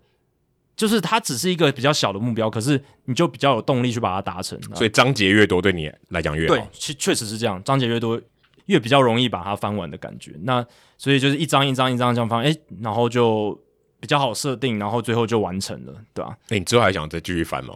如果有余裕的话，其实还是想啊，因为对我来说，就像强迫我自己看一本书，然后同时还可以有一些收入，这样子，我觉得还蛮好。没有，我觉得收入真的是真的太少了。你应该这基本上这是做慈善事业，是在做推广的。哎、欸，做哎、欸、还可以啦，翻译跟录 Podcast 翻译累多了吧？但翻译其实我觉得也也也不会。我觉得翻译其实，嗯、呃，你如果进入一种哦翻译状态的话，它就是一种日每一天你像打卡上班一样，这样这样做事情的感觉，到最后会变成这样子。哎、欸，说真的，你这个形容真的让我觉得我我绝对不能做这个。对啊，就是你要如果能当专业的译者，就是像有很多学长或同学，他们真的是当专业译者、笔译者的话，你真的要有这样子的模式，就是每个每一天要很有纪律的，就是要翻多少字，然后哎、欸，可是这种东西中断，自己我自己也翻过，嗯，这种状态有时候是时好时坏，哎，就是每依据每个人的个性跟这个自律的条件啊，对啊。就是你有时候有灵感没灵感，你有时候啊就是一直想不到那个字，有时候就很快就可以抓到那个那个感觉。对啊，但如果真的做到专业的话，应该是不需要灵感的。对，有时候就是真的，你就是要把它做出来。对，不能没有东西，你不能没有产出，你没有产出，你那天就没有收入。简单来讲就是这样子、啊。哦，那是因为有经济的压力啊。对啊，对啊，对啊，对啊，对啊。可我们，可你在翻的时候没有这种，不是这种压力。其实也有一点啦，因为那时候没有工作啊，所以就把它当就把翻译这件事当做正职。那个时候真的是这样子，哦、对，所以会给自己设定目标，一个一天，这一天我要翻译，我就是要至少多少字，这个是希望尽量可以达到，或者要翻几页啦，对啊，就看那个。单位的不同，哎、欸，不晓得我们的听众朋友里面有没有人跟 Jacky 一样是在做译者的哦？应该有啦，应该有，应该有吧？那应该可以号召一下大家把，因为因为现在翻翻译棒球书的人并并不多嘛，嗯，应该可以号召大家，希望大家来加速这个棒球翻译书的一个脚步吧。其实也不是说人才不够的问题，主要是因为这个东西有没有市场啦，主要还是回到这一个，因为。当他有市场的时候，出版社绝对找得到人翻，这个完全不用担心，哦、对吧？你看最近费德勒的书，Roger Federer 的书不是出了两本嘛？对那另一本我记得是商周出的，对对对，商周出的那一本，他为了要赶出版的时间，他请了好像快十个人，我忘记确切的数字是多少，请非常多的译者去翻，十个人应该有将近十个人，我听错还是超过？对对对对，就是合译。就是大家一起来译一本书这样子，然后这样就可以很快的短时间内就把这本书直接出版。像之前什么奥巴马的传记啦，然后 Michelle 奥巴马的传记啦，谁就是那种国际知名人物的传记也都是这样操作的，因为他们要抢那个时间，赶要几乎就是跟美国同步出版这样子，对吧？哇，这个真的让我大开眼界。所以不不可能一个人翻嘛，你就是要找三四个人。对，我知道抢，可是这个难度很高诶，因为这变数很大，每个人的这个行文风格不一样。对，所以编编辑的这个工作也很累，也特别是你这种是很大量叙事的东西。如果今天是什么很科普的，可能大家叙事的方式很类似，有一个规范。嗯，如果你之间呃可能是自传或什么的，哇，那个行文风格一看哦，诶，前面说话的方式怎么跟下一章不太一样？那感觉蛮怪的吧？对，所以那个就是编辑的工作，他要去润稿，然后把。这个行文的风格尽量去调整到一致的阶段。对，OK，所以你觉得说，其实台湾这个棒球书，或是我们讲运动类型的书，主要还是在有没有这个市场？对，这译者一定找得到，译译者一定有。哎，可是像你这样的译者，应该也很少吧？但就是看能够翻翻的多准确，跟翻的多到底。你知道我在你的推荐序里面写说，这个地球上我找不到比 Jacky 更适合翻译这本书的人呢？可能可可能还是有啦，可能还是我。我觉得很难呢、欸。Keith Law 我不敢说，Keith Law 搞不好有比我更懂他的人吧。哎、欸，我的意思是说，不但你了解他，嗯、而且你有一定的棒球知识，而且你愿意把它翻完，而且你还愿意翻，好不好？对啦，对。哎、欸，很多人他就算能翻，他也不愿意翻呢、欸。我觉得这个过程也是一个蛮就是蛮 grinding 的一个过程诶、欸。像我就知道，运动世界有一个作者也是，也之前也有来我们节目聊蓝鸟的那个 Benjamin，对，陈斌，黄陈斌，他。我觉得他来翻这一本应该也会翻得很好，他的语言能力很强，而且他对棒球也很了解，所以至少就我所知，就有一个也许比我更适合的人，对啊，所以其实台湾这种人，但是他念翻译的吗？他是他是念，如果没记错的话是念英文的啦。哦，也也也，他的英文有相关，对，而且他的英文能力也很好，因为他之前也有哦翻译过一些文章，然后我看过，就是真的很厉害，对啊，所以我是觉得人才是有的，而且我以前在研究所学长他也是会翻。运动类的书籍，呃，高高学长，对对，高志奇学长，那他也是很认真，虽然他对棒球理解可能没有像我们一样，可是他愿意去研究去问，嗯、所以他也可以翻到几乎到地的阶段。那你之前看的那一本就讲巨人队的哦，巨啊、呃，那个无无形资产，无形资产就在你旁边。你不是也说他其实翻的也很到地嘛？就是说一些用语上面，棒球的知识上面，对，但是跟。坐在我对面这位李炳生先生比还是不能比，但至少可以做到，就是可以理解嘛，然后不会说什么谬误，什么一些不是很不是很离谱很低级的错误不会不会有。所以我觉得，其实能够做到这一点的人大有人在，关键还是在于哦有没有出版社愿意出。对，所以 Jackie 讲到这里的意思，就代表说你各位啊，赶快去买书，然后是是这个意思。当然，如果大家越买的话，就这个市场越大，那出版社就会觉得有利可图，然后就。比较有机会来出版这一类的书籍，对啊，也是要用商业哦，用钱啊，讲白点就是钱来推动这个事情。而且我必须说，其实这本书就是 Keith Law 写的这本《思维误判》，呃，原原文名称叫《The Inside Game》。嗯，它这本书的最早起源也是另一本畅销书，就是《快思慢想》。对，Think Fast and Slow。呃，当然这一本书它的中译本有一些争议啦，就是翻译上面。嗯，嗯但先不管，反正两个颜色的这个翻译者。呃，对对对。那《快思慢想》这本书，其实在大联盟的管理阶层里面，哦，常常在书架上可以看到。所以是是不是之前有人分享过这个文章啊？是《Wall Street Journal》有有写到这个，对不对？好像是有，但 Keith Law 他就有在这本书就是写到说，对对对，他在各大联盟的，呃，就是大联盟各个管理阶层里面都有。就是这些人，他认识的人脉，他们都说：“哎、欸，我们其实都，我们的人都在叫我们看这本书，哎，我们的这个总管叫我们看这本书，然后这样子，就很多人都在推荐这本书啦。快思慢想，虽然它是一根一本跟棒球没有关系的书，它就是讲行为经济学，对，而且它的作者就是行为经济学大师 Daniel Kahneman。那 Kahneman 这个人也在思维误判里面常常被提到，对，所以他写的这本书呢，等同是刺激了这个。”棒球的这些管理人才，然后再刺激到 Keith Law 来写这本，有点像，有点像魔球哈，有点像啊，有点像。就是说，对于棒球界的一个刺激，刺激对，对对对，只是快思慢想更厉害的是，它甚至还不是一本棒球书。对对对对对。然后，可是可可是也是因为这样才够经典啊。对，就是它可以应用的范围更广，代表它更经典。然后让这些大联盟各球团的管理人士，因为这本书，让他们开始检视自己以前的决策，或是他前任。这些管理人才他们犯的错误是什么？对，那我以后怎么样去避免？嗯、对，所以这本书促成了《The Inside Game》的思维误判这一本。那如果大家有兴趣的话，真的就是看完思维误判，你如果真的对于这些行为真的很有感兴趣，然后想继续钻研，可以去看《快思慢想》，还有在思维误判里面，它其实有推荐超多本的，就是延伸阅读。对，之前我们讲的那个。比赛中的行为经济学，我们之前有分享过这本书，其实它里面也蛮常提到这本书的。对，所以这本书真的很厉害，它真的是不只是在行为经济学这个领域带来很多贡献，甚至他的触角延伸到了其他各个产业，然后在棒球产业也留下他的足迹，然后我促成了这本我觉得真的很有趣的一本书，用实际的案例，然后哦看一些学理的事情，然后让让你了解到一些人的行为。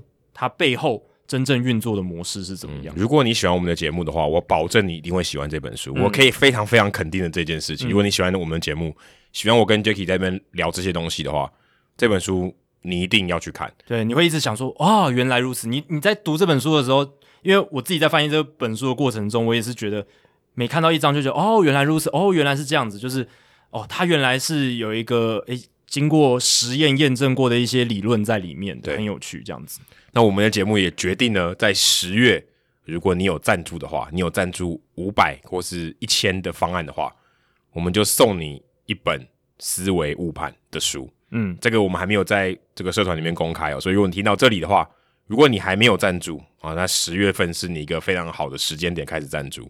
已经赞助的也有嘛？对不对？没没有、欸、没有嘛？是是要从这个方案开始。对，已经赞助的人有那个、啊、有 T 恤了、啊。对他有 T 恤，他是早鸟。没有，你也可以第二个赞助，也就是你一个人赞助两笔也没有问题。就是你要从十月份开始赞助五百的方案或一千的方案，就可以获得思维误判。对，因为我想可能有些人他觉得九月的 T 恤他不想要，嗯，他不喜欢穿 T 恤，嗯，那这本书希望可以吸引到更多的人来赞助我们的节目。对，对，而且诶，这边问一下 Jacky，你要不要给他们亲笔签名版？哦，可以啊，所以如果有一万人赞助的话，你就要签一万次，没问题啊，手手签要断掉都 OK。如果真的有一万 一万人来赞助的话，哦，那我们可能是全世界赞助订阅最多的 Podcast 之一了吧？有有可能，有可能哦，有可能。那如果你有赞助，在十月份哦开始，如果你在九月份开始不算哦，嗯，十月份开始赞助的话，当然你不可以把前面取消，前面取消你就不符合那个 T 恤的条件了。十月份开始赞助的话呢，你可以得到这本书《思维误判》。译者的亲签版啊，我们会寄给你。然后还有呃，其他除了 T 恤以外的，我们的回馈赠品哦，对对对，当然这这个一定是有的，不是说只有书而已。你只要赞助一个月就会有，就是哎，对对对，十月份如果你赞助我们扣款，等于十一月中你就会收到这本书。对，我们尽快啦，就是我们会跟出版社联系这样子。好，接下来我们今天这个聊天的比例有点高哦，其实也不算聊天啊，是很有内容的，就是跟我们今。节目本身有关系的事情。对，而且这而且这些内容你在其他地方绝对绝对听不到。对啊，接下来可能会听得到啊。其实大家也讨论的蛮多的，就是呃，我们上一集有聊到说，我们要在这一集说这个各个奖项的一些预测啊，我们自己的这个喜好，这也是我们承诺的，我们要做到，说到做到啊，也算是一个。今年的一个回顾嘛，对不对？对，就是一个球季的总结。因为我们录音这天刚好是今年二零二一年赛季例行赛最后一天结束，第一百六十二场结束了。然后隔一天是休息日，然后再下一天才会有这个季后赛嘛。所以我觉得这是一个非常好的时机，就是透过个人奖项来做一个整个赛季的简简单的回顾。然后我们在聊完这个个人奖项之后，我们后面还会再稍微。预测或者说展望一下这一次的季后赛各个球队这样子。好，那我们先来聊一下赛扬奖好了。嗯，每年的赛扬奖哦，我个人啦，因为刚好我们那天也播，我也自己也播到那个蓝鸟跟洋基队的比赛，刚、嗯、好那场比赛也是 Robbie Ray 啊今年的最后一场比赛啊，今年投的最后一场比赛。但那场比赛他被打得蛮惨的，但是其实他前面的表现也还不错，而且今年我觉得他算是真的是投出他的生涯年啊，算是蛮令大家意外的啦。而且他的这个三振数也是全联盟最高的嘛，我自己会把这一票投给 Robbie Ray。虽然蓝鸟队没有打进季后赛，但啊赛扬奖跟季后赛比较没有关系。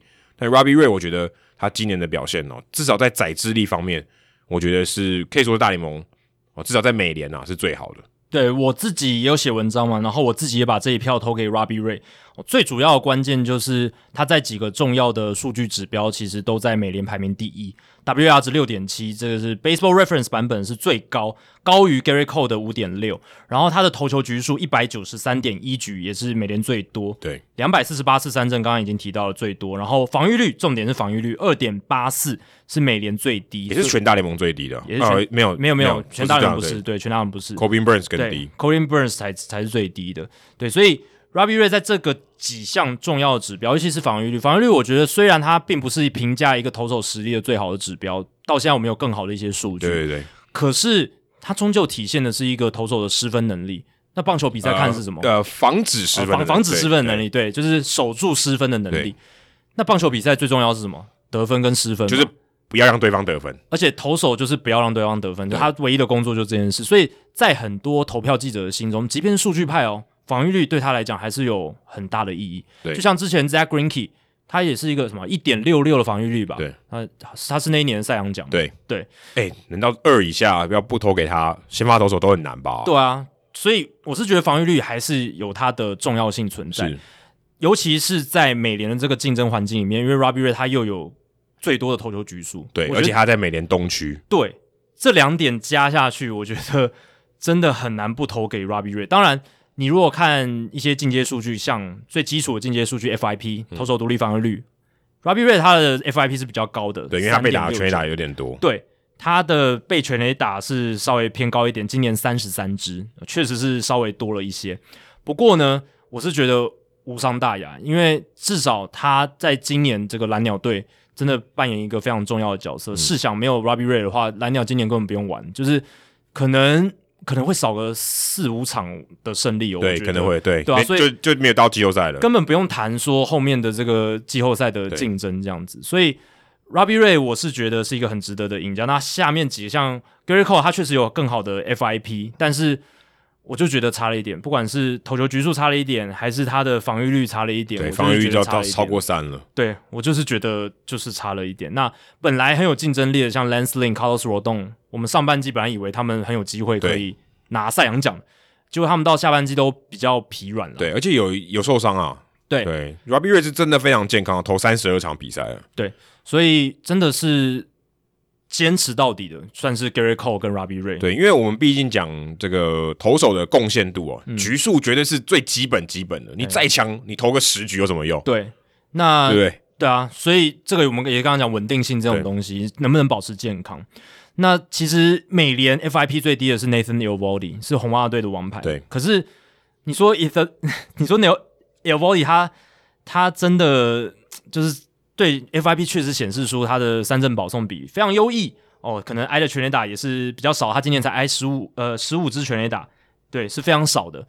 但是他的防御率是三点七五，就是没有到很出色了。而且在我记得这个基袜的系列赛，我有播到那那个系列赛，他也投的不好，嗯，对，就是也也算炸掉了。对，对当然你不能只看一场啦，只是我会觉得这个还是一个很重要的指标，他的失分就是比较多，所以。这一票美联赛扬奖这边给 Robbie Ray。对，其实这三个投手你刚刚提到，其实他们出赛数都蛮多的，都超过三十场，嗯，所以这个基本条件他们的这个立足点是差不多的。嗯，好，那接下来看国联，国联的赛扬奖，我自己会把这一票投给 Max Scherzer。嗯，Max Scherzer 在他到道奇队以后，这个下半季真的是可以说是鬼神般的成绩啊！哈，他只要他出赛，道奇队几乎就会赢。那他的失分也非常少，而且。他的局数其实也蛮多的，也比 Cobin Burns 来的多。Cobin Burns 我觉得应该是呃他这个最大的这个竞争的对手，他也有两百三十六次的三振。虽然他的局数不如他现在在道奇队的队友 Walker Buehler 来的多，但是我觉得 Max Scherzer 有一个我自己觉得他的一个优势，因为他之前在国民队，那他有投国联东区的比赛，那现在他到了国联西区，呃，我觉得这个有一个优势是这两个地方的。记者朋友都会投给他，因为他都看过他的比赛，好，这个我觉得是一个很大的优势。因为当你在同一个区，你才会感觉到说啊，你的对手或是你自己跟刚好同一队，你觉得他特别强，你的印象分数会加强比较多。所以我觉得在这方面，Max Scherzer 在国民队的时候也投得很好，我觉得这个印象分数会帮助他一些。嗯，Max Scherzer 我自己觉得比较可惜的是，他球季最后两场先发都五局掉五分，而且最后一场还被打了十一支安打，就是最后两场有一点。不知道、欸，对，有点抖这样子，有点疲软的感觉。但 Scherzer 就是这样，他是有一点 streaky 的球员，也就是有时候一爆就是大概一一两场，然后但是强的时候就是可以强很久这样子。可是正常的球员，再强的球员也会爆吧？对，也会爆，只是我觉得稍显可惜啦。那我自己国联三项奖这一票，我会投给 Corbin Burnes。那讲一下我的理由，就是 Max Scherzer 对他确实在来到道奇之后虎虎生风，但他有一个关键是他今年有换队。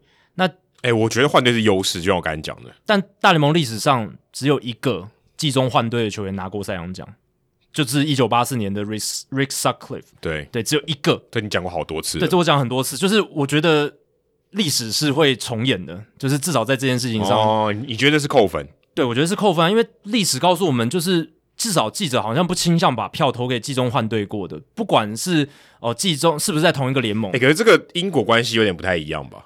是没有啦，是是，其实是没有什么关联的。老实讲，但是结果是记者都没有投给有换队过人嘛，除了 Sutcliffe 以外，对不对？就是至少或许他有获得一些选票，可是他没有真的拿到赛扬奖。是对，所以我觉得这会是一个就是历史告诉我们的事情，可以作为一个参考。当然，并不代表说。有换队过人不值得获奖，这个绝对不、嗯、不是这样子的。而且 Scherzer 他也换队，他其实都在同一个联盟，所以成绩都是同样。对，他如果换到美联，那就差很多了。换到美联他就蛮可惜的。而且当年 Rick Sutcliffe 他也是换联盟诶、欸，对啊，他还不是同一个联盟，就是他，所以他是比较难的。他那个更更难，对啊，对，所以他那一年是真的很夸张。但时空背景又不一样，那个年代。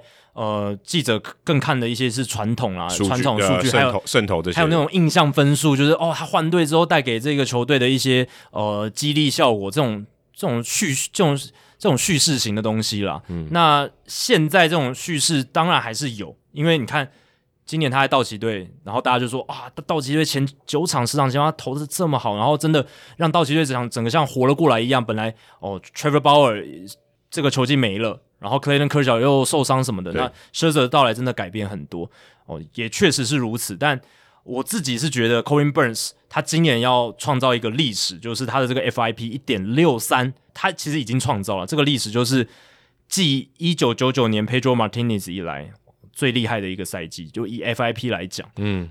最具载制力，因为通常我们 FIP 就是讲说投手他本身的主宰力，对，基本上就跟全垒打有一些正相关。投手三振保送全垒打，基本上就是考虑这三个东西。对，因为如果你的投球形态的确有三振跟保送都可以控制得很好，可是如果你被打全垒打多，你在 FIP 的这个情况下，你就蛮吃亏的。对，那 Corbin Burnes 今年两百三十四次三振，三十四个保送，投了一百六十七局，只被打了七支全垒打，嗯，这都是非常夸张。对，七支全垒打是最大的关键。对，你可以说。他跟 Pedro Martinez 是火球年年代以来单季表现，至少 per inning 来看，频率上来看是最强的，载智力最猛的先发投手。哎，对，如果你对，如果你这个单位来看的话，是这样没错。对，因为 Pedro 他在一九九九年一点三九的 FIP 那个太夸张，他两百一十三点一局投出 FIP 一点三九，那个是神的，真的是神的表现。但他局数更多，他局数更多，对，当然时空背景也变得比较不一样了，就是二十几年前跟现在又稍微不同。哎、欸，可是你的量跟你的值是有关系的，有，对，你的量投到一个局数以后，你的值正常人都会往下掉吧？对，所以 Corbin Burnes 他的局数少，一方面也让他的值有提升。他如果就局数投的更多，搞不好他的这个单位的值就留就留不住了。是，不过 Corbin Burnes 他的这个 FIP 一点六三其实还是比 Pedro 高一些，你就知道 Pedro 那一年他投的局数又多，FIP 又低，更强。哎、嗯、哎、欸，那是名人堂投手，真的是更对，就是名人堂是有他的道理在的。对，所以我觉得，嗯，Corbin Burnes 他虽然局数是他的最大的劣势嘛，一百六十七局，嗯、可是 Max Scherzer 也才投一百七十九点一局啊。老实讲，我觉得这两者的落差没有很大，而且对到最后。Corbin Burnes 的防御率还超车了 Max Scherzer，对，尤尤其最后那两场比赛，对，所以现在 Burnes 二点四三的防御率是全国联最好，就是全大联盟最好的，在先发投手的部分是。那我就觉得这个论述就反过来了嘛，就是本来大家说，哎，Scherzer 他有这个防御率的优势，哎，现在防御率也没有了，然后 FIP Scherzer 也输 Corbin Burnes，Scherzer 是二点九七，然后 Burnes 是比他好。一分多的这个一点六九，呃，一点六三这样子，所以我是觉得还蛮明显，就是至少我觉得啊，在这一百六十七局的这个工作量里面，Corbin Burnes 表表现的是比 Max Scherzer 更好、更出色，对。然后 Corbin Burnes 他也成为了酿酒人队史第一位防御率王。哦，对，对，这个这个我也觉得也蛮难的，还还还蛮还蛮，而且我觉得有一个更更难的是。季中这个外来物质对他绝对有影响，他挺他挺过来了，挺过来了，因为他因为他绝对有用，因为你看他那个情况一定有用，对，但他挺过来，这个也是蛮让我觉得出乎意料的，因为这个检查外来物质加强执法那一段时间刚好是他最强的时候，嗯，然后结果有多多少少有点影响，但是他反弹回来了，嗯，所以我觉得这个是一个可能是一个时代的一个特别的情况，嗯，Max Scherzer 可能 Max Scherzer Max Scherzer 可能没有影响到那么大，但是 Corbin Burnes 的确在那个那段期间是影响非常大的。而且 Burnes 在下半季投的成绩不会比他在上半季差。但是你看那个转速就知道了。对，然后你说受到影响的 Gerrit Cole，对，确实 Gerrit Cole 他一开始受到影响很大嘛，然后他后来有稍微调整。对，所以他们两个是这这个历程有点像哦，有点像。可是 Gerrit Cole 他的成绩在下半季还是。远远不比上半季的，哦、所以 Burnes 更、嗯、对 Burnes 更厉害的是，他不仅维持住，他甚至还投出他跟上半季差不多的那种超级顶尖的水准，还他偷偷开始用了。嗯，其实也有后来有慢慢转速，有慢慢回来，就是说整个联盟的这个转速有慢慢回来，后来就没人再抓了。对，也有调查说，其实有一些报道就是说，其实现有些投手他可能就觉得，诶、欸，没有抓的很严，那我就用一些方式来规避。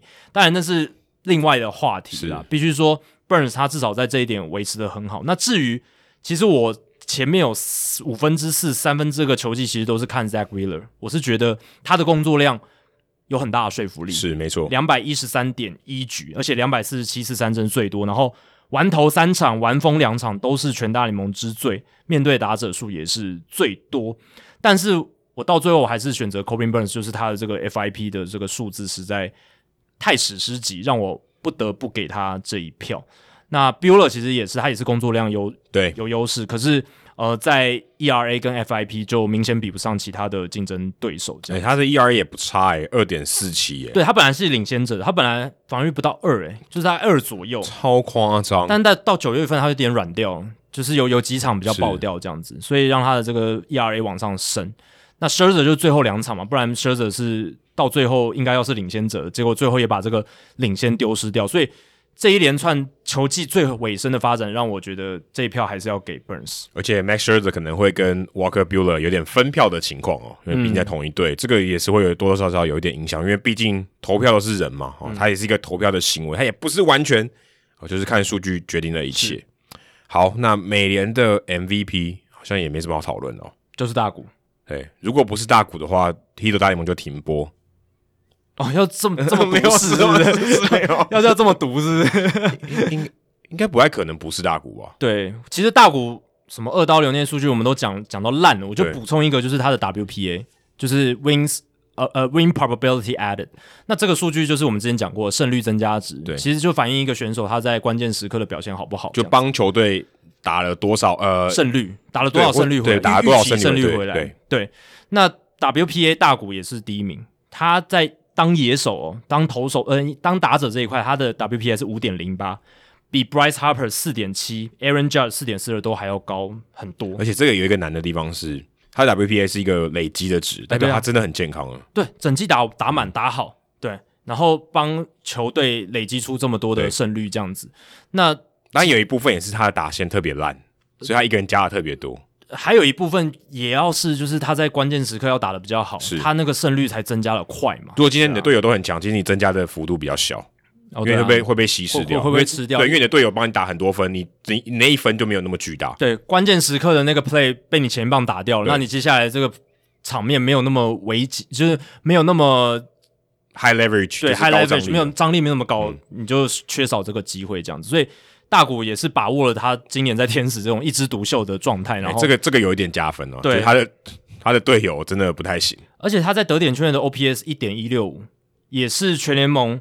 至少一百个得点圈打席打者中排名第三高，然后你去看他在 FanGraphs 的高张力的数据，也都是最好，就是全联盟来看，所以他是在高张力、在 WPA、在得点圈关键时刻打的表现都很好。说真的，如果他就算没有投球，MVP 应该也还是他。嗯，我觉得就没有那么笃定，但是还是有很高的机会，就是绝对也是前三名。对。我觉得应该就绝对也是前三名，应该就他哎、欸，这个表现，你说 Gregor Junior，但是他打击率差差蛮多的啦。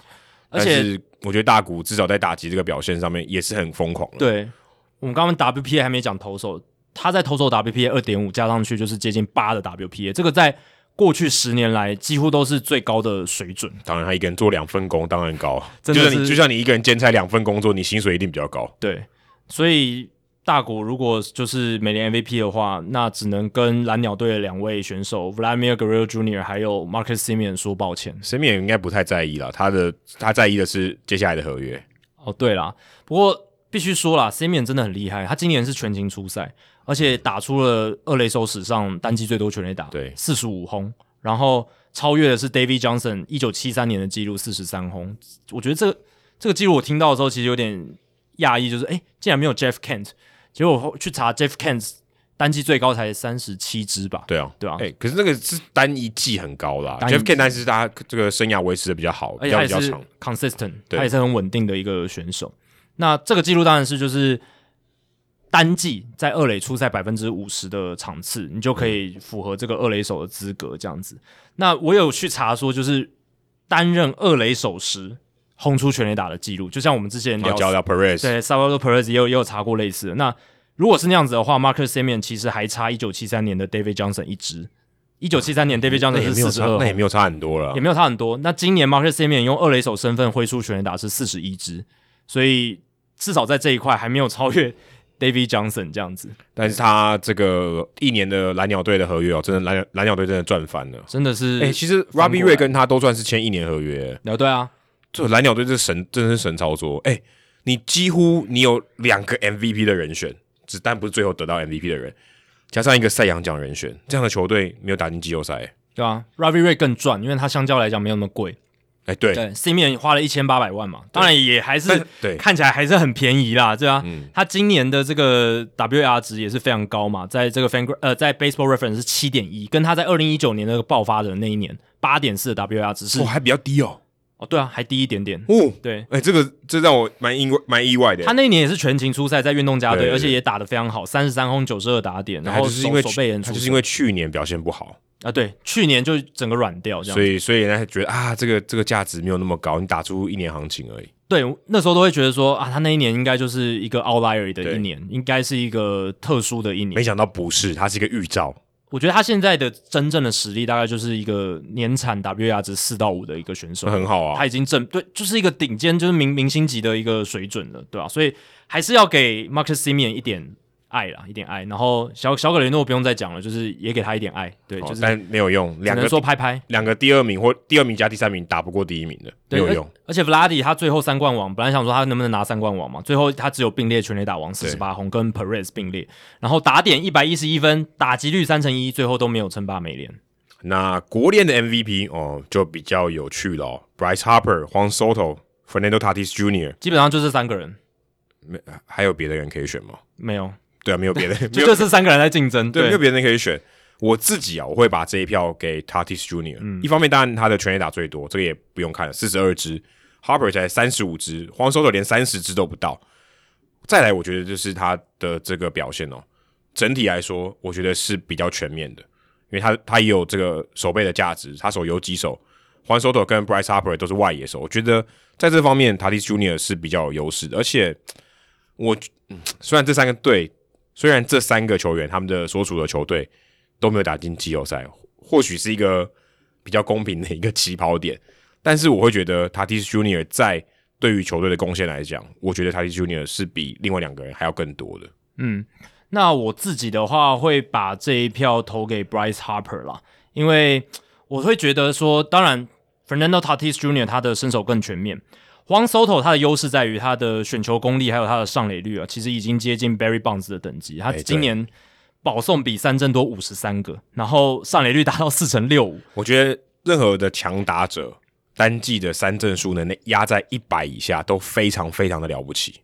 而且还选到了一百四十五个保送，当然中间有二十几个，好像有二十几个是故意试坏了，不过还是很夸张。当然你说 Barry Bonds 巅峰期什么六成五成的胜率，那另当别论。至少 Barry Bonds 他生涯的平均平均的这个上垒率，刚刚讲上垒率四成四四这个部分的话，上 Juan Soto 今年是超越了，所以你可以说他真的是上垒率达到了 Barry Bonds 的等级。水准，嗯、对，那。再加上他还不到二十三岁，这一年的产出真的是很令人印象深刻。而且也不是说他就不会打长打，也打击率也不高，他他其他的数据也都很出色嘛。对，而且我记得他全垒打大赛之后猛打一波哦。哦，对啊，就是那一波打的很好。对，只是他比较可惜的就是全垒打不到三十支，二二二垒安打二十支这样子。对，就是、这个真的，这个、真的以一个明星啊、呃，以一个 MVP 竞争者来讲，是真的有点太少。对，那 Tatis。不用说，四十二轰二十五到，OPS Plus 一百六十六，这些就是打击数据非常好。而且最令我讶异的是，他上半季左肩膀伤成那样子，对不对？哦，下半季又伤一次，又伤一次，而且还移防外野。然后现在好像又回来了，已经回来，已经回来游击了。但是就是有一阵子为了去养他的伤，有调到外野。即便是这样，他今年竟然只缺席三十二场比赛，他今年出赛一百三十场，哦，真的值得佩服，因为。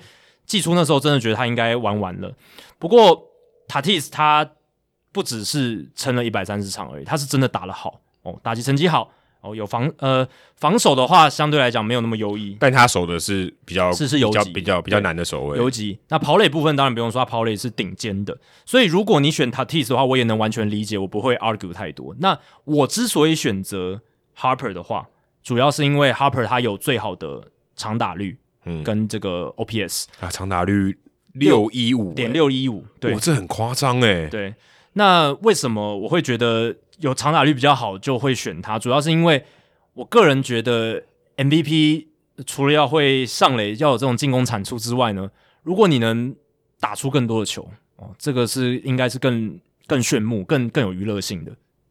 对，当然 Barry Bonds 他在最巅峰的时候，他几乎没有球可以打，对，可是他。跟大谷翔平最近这几场比赛一样，可是他还是有很好的长打率，跟他他这个破坏力，打到球破坏力还是很强。对，Juan Soto 也确实还是有打击的这个破坏力，他打到球还是很厉害。可是他季本季的这个长打率就是点五三四，就跟 Harper 比起来就有一段差距，因为形态上不一样吧？对，形态上不一样，是真没有想要把一球把这个这一棒把球敲爆那种那种心态吧？他就是我觉得球稳这样子。对，然后尽量可以上垒，把安打打出来这样子。对，而且他上半季有一阵子他的这个滚地球率太高，有点太伤。如果他打的都像他下半季那样子的话，嗯，我觉得 MVP 就是黄手头了。当然啊，可是大家比的是一年嘛，一年。对，所以我就我会觉得 Bryce Harper 他整年下来的这种有打把球打出去这种破坏力，包括他的二垒安打跟全垒打，这个是让我更加激赏的，就是。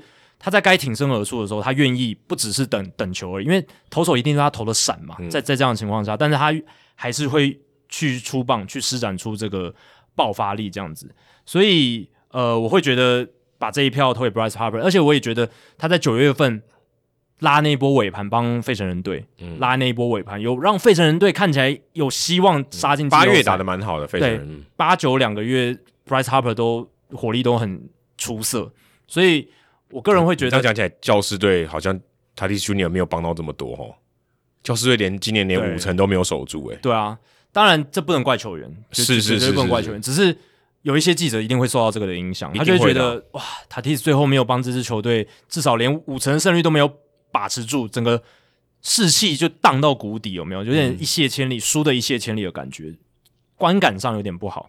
所以在这样的情况下，呃，论述上面、叙事上面，好像 Harper 还得利了，而且还有一点就是，呃，有时候我。分不出来到底要投给谁的时候，我可能也会去看一下，就是 WPA 啦，就是 Wins Probability Added。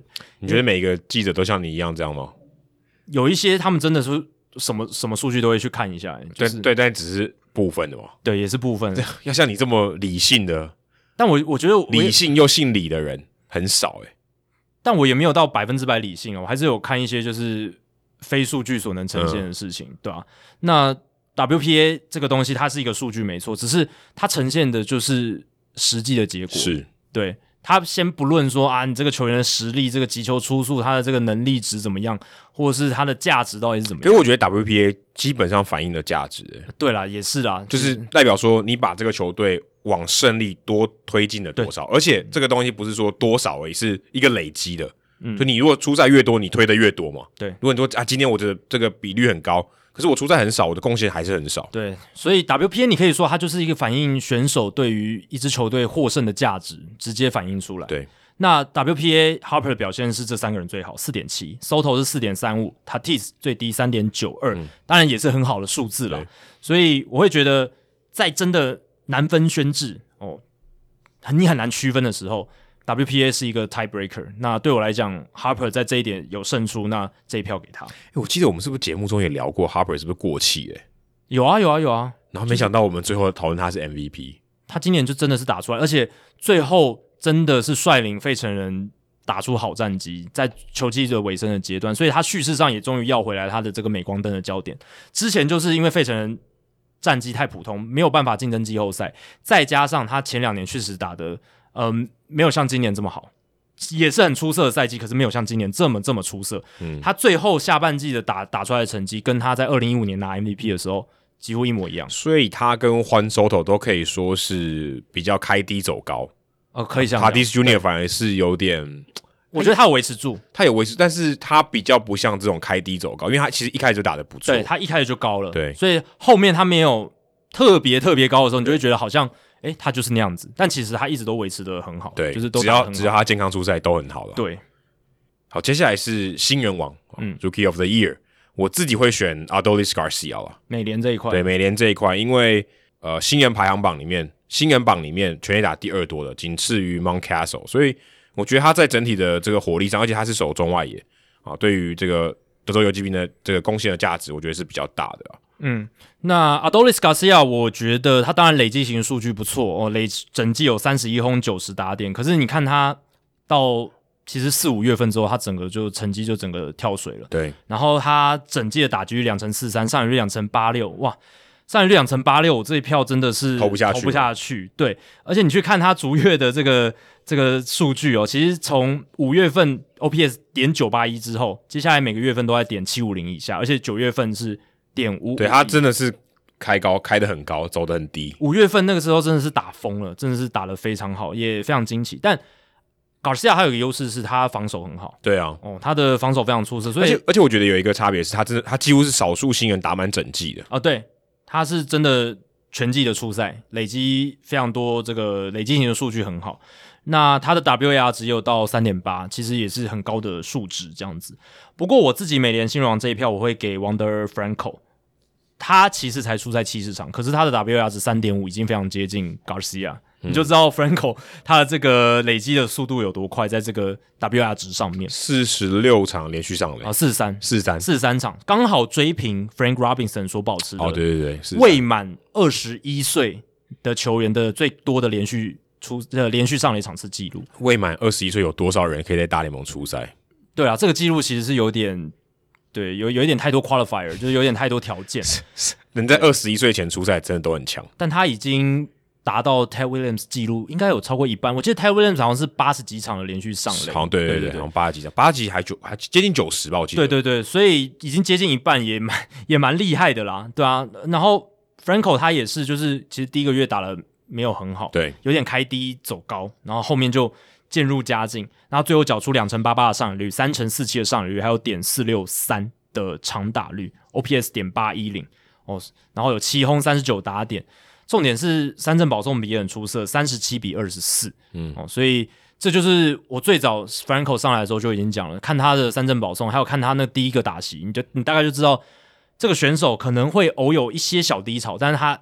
一定是稳定，就是 consistent，就是稳定，可以说是游击版的 Juan Soto。哦，对，但他可能会打不出什么超高的打击率、超多的全垒打，或者是什么跑超快，然后他也不是防守最顶尖的球员。可是综合起来，Franco 就是最好的一个球员。嗯，Mike Trout 也没有每个都是点满。对啊，对啊，对啊，他的。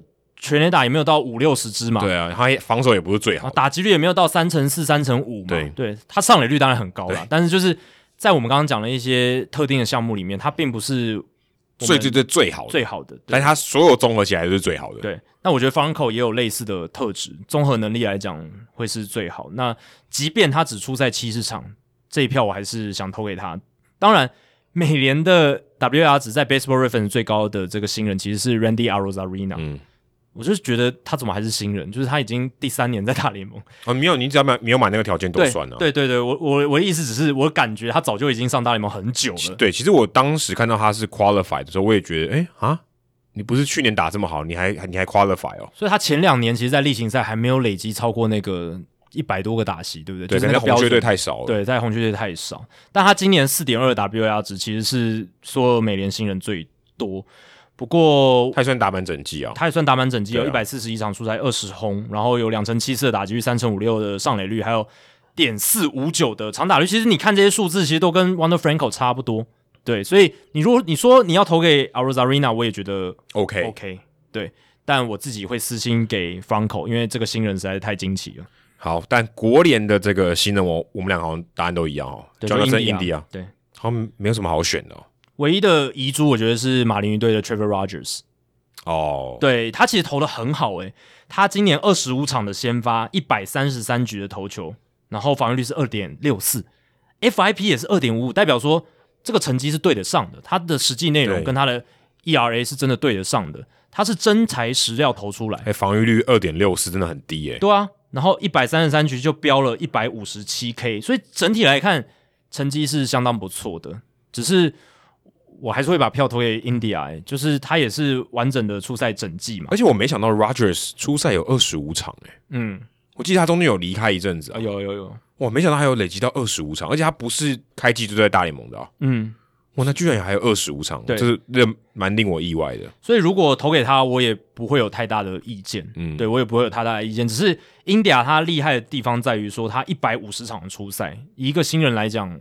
这很不容易，对对，而且蛮稳，算蛮稳定的，很稳定。然后上垒率高达三成七六，这也是年轻选手非常罕见的一个上垒率。第一年就他也不是 Juan Soto 嘛，他跟 Juan Soto 起码差了两个档次，可是他能打出这样的成绩，而且基本上未来红人的二垒应该就是他了，嗯，就是没有什么太好去智慧的地方，嗯，也算是一个长期的解答哦，搞不好可以看到他在红人队至少五六年哦，嗯。好，讲完了这个三个比较重要的奖项以后，我们来聊一下季后赛的看点。因为你在听我们节目的时候，应该季后赛刚刚开始打。嗯，还没啊，因为我们上线的那一天是空白日嘛，哦、就是本来要给加赛的。对对对，但是你有可能晚几天听了。是，但是你可以利用礼拜二这一天，就是来听我们节目。对对对，但如果你听完听到现在的话，搞不好外卡赛已经打完了。我不确定你会不会一次听完。对，但我们还是把哦有进到季后赛的这个十个球队。很快速的这个回顾一下，哪些球队，这些球队有哪一些呃优势，或者还哪些隐忧，或者说哎，它就是很全面。好，先聊一聊这个战绩最好的旧金山巨人队好了。旧金山巨人队整季一百零七胜哦，可以说是大联盟至少在战绩上啊是最强的队伍。对，他们也写下队史例行赛战绩的新纪录，不可思议的赛赛季。是，而且真的是跌破众人眼镜。旧、嗯、金山的这个所有的眼镜行的都赚翻了，因为大家的眼镜都跌破了。我我搞不好 Gap Kepler 也没有想到会打成这样。对，然后最最近有一个报道，就是写说，就是有记者去问 Brandon Crawford 他们为什么今年打那么好，他有提到他有说是 Matt 吗？嗯。没有，不，也也有可能是 Matt 他们部门所提出的建议。是 Brandon Crawford 他说他要归功于养生棒球，就是这一年巨人队给球员轮休的次数很多。哦、你看，像 Buster Posey 打二休一，打三休一嘛。对。然后其实他们 Brandon Bell、Brandon Crawford 或者其他的选手，因为他们阵容深度很好，可以一直做轮替轮休。这个我觉得也是有因果关系的，就是因为他们阵容深度比较齐。还可以这样玩呢、啊，但搞不好也是因为他们当初规划就是我要找寻找找好这些深度，哦、然后我才能去这样子做嘛，玩这样的棒球，对，才能这样子玩，才能这样做养生棒球这样子。因为这几年 NBA 也有所谓的养生篮球嘛，对对对，对那 NBA NBA 更更离谱，他们的讨论更热烈嘛，因为 NBA 如果你主将下场，就主将没上场啊，那些球迷会觉得很不爽。哦，对我买票进来就是要看 LeBron James 的，对不对？然后结果你今天 彻底休轮休，完全不上场，直接穿西装，连代打连代打都没有，因为。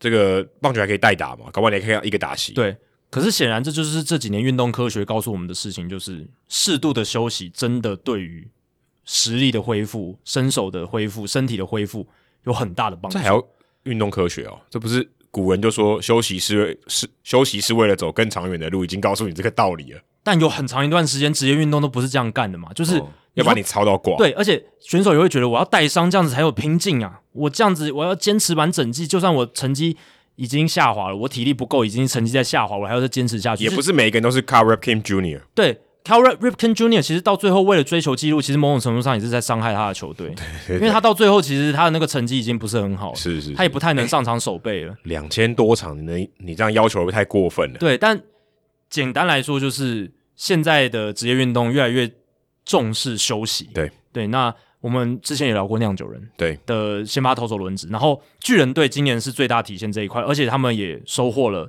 很大的成功。当然，他们成功，我们整季聊到现在就是那几个嘛，就是教练很多，然后、嗯、哦生物力学部门，但是养生棒球也是一个重要的环节。对，就是他们的阵容很齐啦。不过说到阵容很齐，我自己是认为，在短期赛，尤其像这种一个月的季后赛哦，你要在很高张力的情况下。看到这样的结果，我个人是觉得有点存疑。你打一百六十二场比赛，养生的棒球也许有效，对不对？或许你的战战力期啊，你是没有特别突出的角色，没有特别非常顶级的球员，没有关系。你长期来看，你会得到很多胜。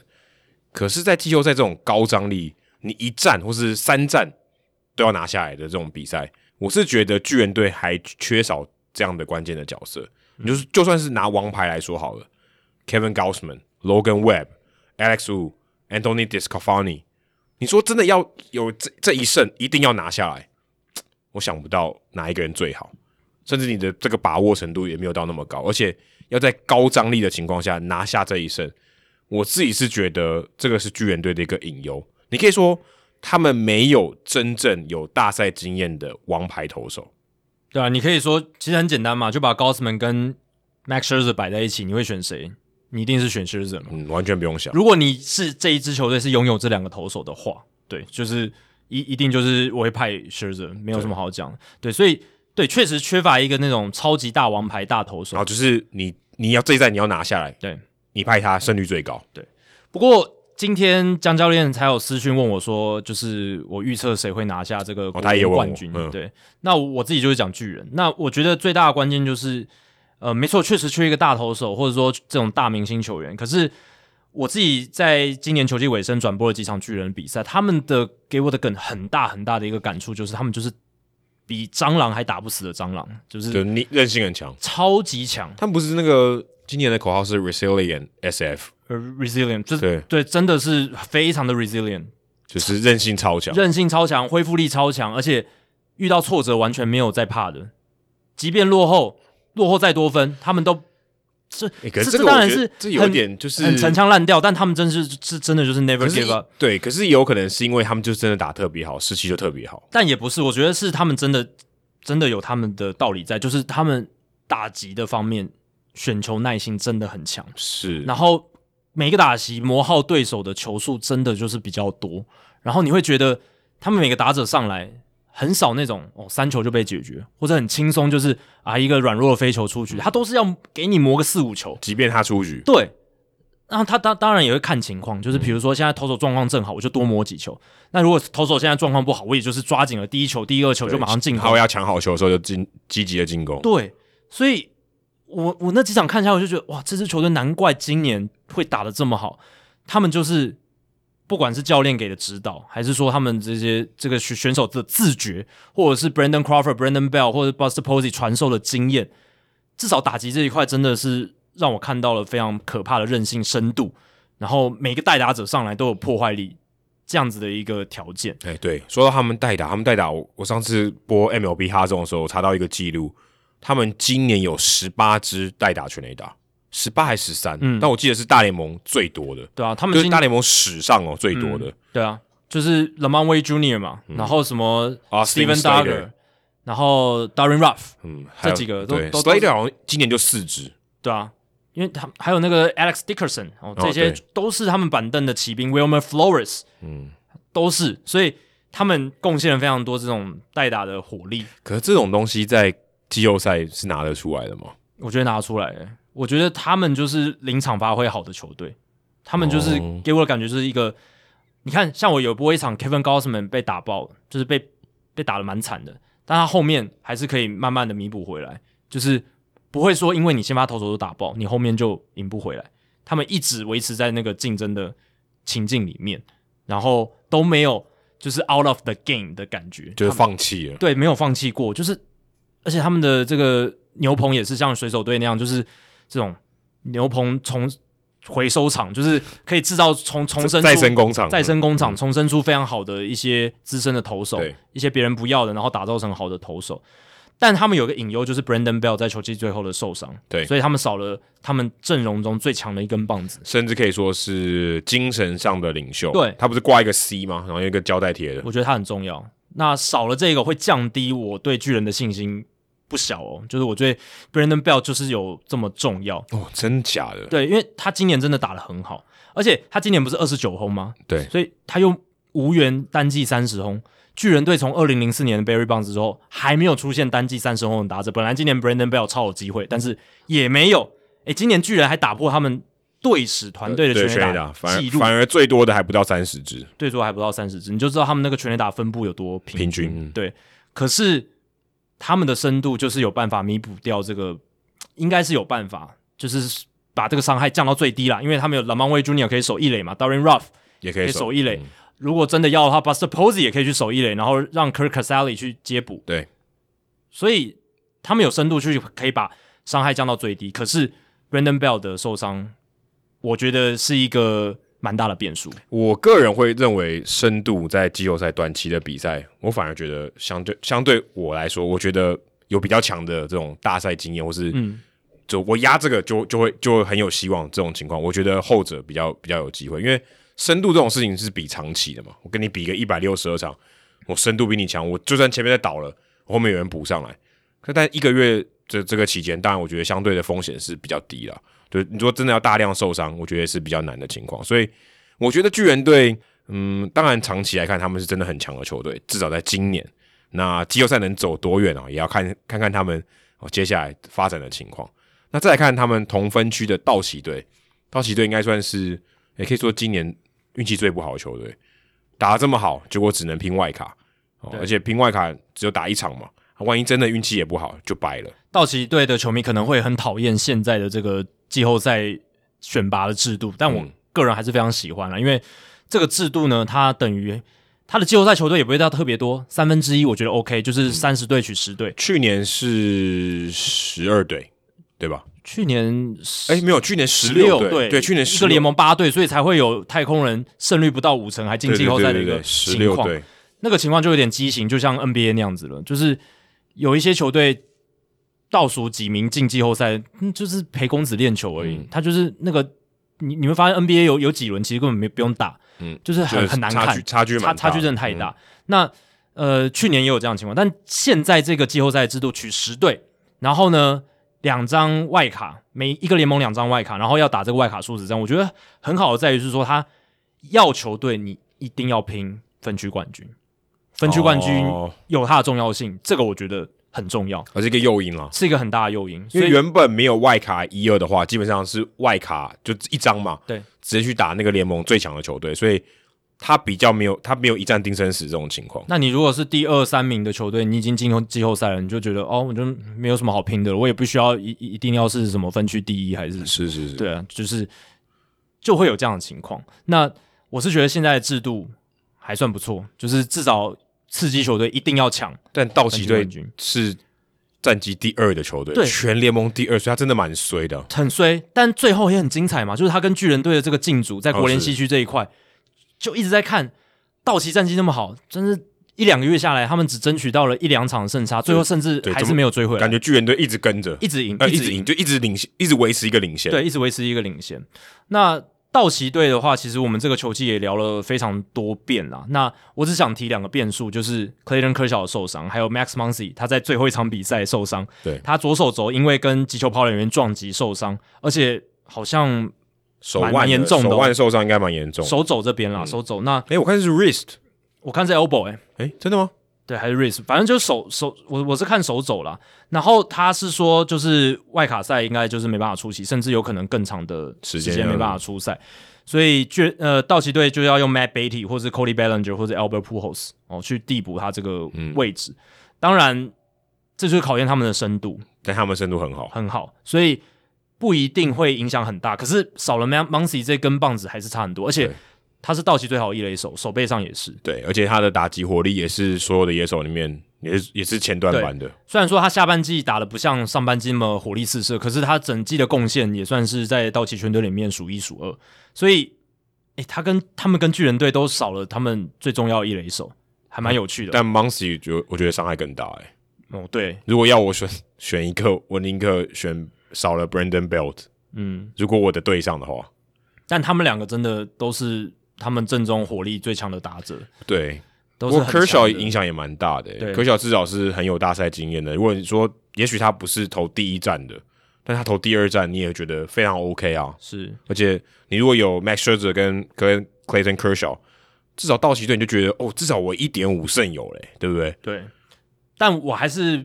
嗯，少了科小，其实我比较没有那么担心，因为道奇的投手深度还是很好，有 Walker Buehler 二十胜投手 Julio Urias 哦，Max Scherzer 还有 Tony Gonsolin。然后当初他们交易来 Scherzer 就是为了这种情况，他们早就已经预期科小可能接下来生涯就是这种打打停停，有点痛，有点痛的一个选手了。所以我觉得他们在交易大线就是吃了秤砣铁了心，他们要避免科小出任何状况造成他们翻船，所以。把狮子找来，今天就算科小整个季后赛都没办法出赛，我也算是还 OK，还非常 OK，对，还非常 OK，因为他们的我刚刚讲的只是先发投手，他们的牛棚也很可怕。对，你说真的，如果真的不够，David Price 上来也可以撑个四五局吧。而且他们牛棚就是有这种像今年什么 Alex Vesia，然后 Phil Bickford 这种，就不知道从哪里冒出来又投的非常好的后援投手，加上原本的 Kenley Jensen、Blake Blake Trinan。哦，Corey Knebel、Bruce Bruce Star 那个 Graterol，这些都是这个别队的终结者。哦，对啊，都是球威都超猛超强。对，所以我是觉得相较来讲，Kershaw 的受伤我没有那么担心，Muncy 的受伤反而是让我给道奇比较大的一个变数的部分。好，接下来看一下密尔瓦基酿酒人。刚刚我们其实有聊到他们的这个投手三本柱：Corbin Burnes、Woodruff、Peralta。哇这三个你在季后赛很可怕哎、欸，对你打一个五战三胜，我三场就把你解决掉了。对，不过前不过重点是他们要得分啊，哦、对他们他们的打线，你如果跟其他的季后赛球队来讲，他们打线是真的蛮弱的、欸。坦白说，因为也没有那种说你可以一棒定江山，或是啊关键时候就是这个打者你最靠得住，也没有这种打者。他们今年团队 OPS Plus 九十一。哦，代表他们的整体火力平均比联盟平均少了百分之九，是所有季后赛球队里面最低的。对、啊，这这已经说明了一切。基本上，你就算看印象，你也知道他们的打击真的没有那么好。对啊，你 Christian Yelich 的这种炮管缩小，哦，缩太多。然后 Jackie Jackie Bradley Jr. 他整个打击完全变成几乎快投手化了。对他，他他现在都没先发机会都有点少了。点五的 OPS，他可能就是守备组而已了。要让他们要让 Lorenzo Ken 他们多上场，对，就是 Avisail Garcia 那些就是多上场。然后，对啊，主主炮主炮变成谁 w i l l i a d a m e s 嘛、嗯、Luis Urias 嘛，然后 Colton Wang 这一些，对，Avisail Garcia。但是你说哦，这个要。怎么跟他们这个分区，呃，这个这个季后赛里面会遇到的对手来比很难，对，所以这是一个很大的劣势。那再来就是 Devin Williams 用一个脑残的方式受伤，哦，就是在他是说他很气愤，我不知道他气什么、欸。没有，我我其实看不懂那个新闻，因为他他是他，他们是已经拿下分区冠军嘛，然后庆祝他喝了酒，然后他说 upset，对，我不知道这个这个这个逻辑是什么。我猜后面应该是可能跟人家起争执或什么的，然后然后。捶桌子，或者打东西，或者拿东西砸，或者是他可能就是因为喝了酒大动肝火，但我不知道不爽，你要有一个原因不爽嘛？你照理来说那是大喜之日嘛，对不对？所以有可能我觉得是跟别人起争执啦，我我自己是这样的一个猜测。当然事情的真相不知道，对他也没有他也没有公开。事实的结果是他手就是受伤，他没办法再出赛。而且你干嘛用右手？你用左手搞不好影响没那么大，你就要。也要去问一下恰恰跟那个瓦斯卡伊诺瓦嘛，对，对他们都是锤东西导致这个手受伤的点例子啊。但是你在这个关键时候，你如果今天是在四月或五月，或许影响没有那么大。那，伊诺瓦就还好嘛，他现在还回来了，还还可以再帮勇士队投球。对对对对，对。那 Devin Williams 这个就是超级不应该，我觉得这个真的是这可以说是不敬业，真的很不敬业，而且。酿酒人队他们打击已经不够好了，他们要靠什么？就是投手，就是把失分压低，你就不要不需要得那么多分。他们就是要靠先发投手跟后援牛棚的优势放到极大化，这就是他们要赢球的一个最大的关键。而且其实这个在季后赛蛮管用的。对，可是现在他们牛棚这一块是一大块肉被挖掉了，因为本来如果他们有这个 Devin Williams 跟 Josh Hader，哇，这两个等于比赛投到第七局就结束了。就是如果他们领先，如果他们的先发投投到第七局，比赛就结束了。Josh Hader 今年又投的更好了，真的更强了，超可怕的。那你你说其他什么 Hunter Strickland 啊，确实今年也投了不差，Brad Bosberger 也投了不差，Brent Suter 哦也也是很稳健。怎么跟 David Williams 比嘛？就完全那个程度是不一样的。你今天派 Brent Suter 上来，派 Hunter Strickland 上来。其他球队是会见猎心喜的，是是，那个差距还是太大了。对，尤其是你换掉的是 Freddie Peralta 或者是 Brandon Woodruff 或 Coping Burnes 嘛，对，他们一定会松一口气说：“哦，终于不用看到这三个家伙，可以看到其他人。”那如果今天是 Devin Williams 上来，他们就会更加绝望；是 Josh Hader 上来，他就更加绝望。可是 Josh Hader 也可以投不止一局啊。对，但是现在少了 Devin Williams，所以我觉得哦，我本来对酿酒人还蛮有信心的，而且哦，江教练他好像也说他对酿酒人蛮有信心，因为那三本柱的关系。对。但是现在因为少了这个 Devin Williams，我自己啦，我自己会给他们的信心是扣分很多的。我自己是觉得打击不行啊，嗯，打击这种东西，除非他也是打了一像红雀队一一波乱的大乱流，我把对手打到爆，不然我觉得一一整个打击的这个实力来讲，酿酒人队要在季后赛打，我说如果有大比分的比赛，基本上一定被打爆，嗯，就非常难。那刚刚讲到红雀队，好，他们同区的红雀队，红雀队说说真的啊。我觉得是这是所有球队里面，我觉得最弱的啊！是啊，是啊，我觉得真的是最弱的。一方面，他的投手真的真的不够看，真的不够看。当然，我现在没有办法很确定 Flaherty 到底会不会在季后赛可以扛先发，投个我觉得可能四五局，就是真的先发，不是假先发，不是上来填 starting pitcher 这种。我觉得顶多三四局，看他现在的状况。那这样子的话，其实他对他的这个红雀队的投手的战力其实是蛮大的影响。说真的能。有效的吃局数，而且给你一个好的品质的投球表现，只有 Adam Wainwright。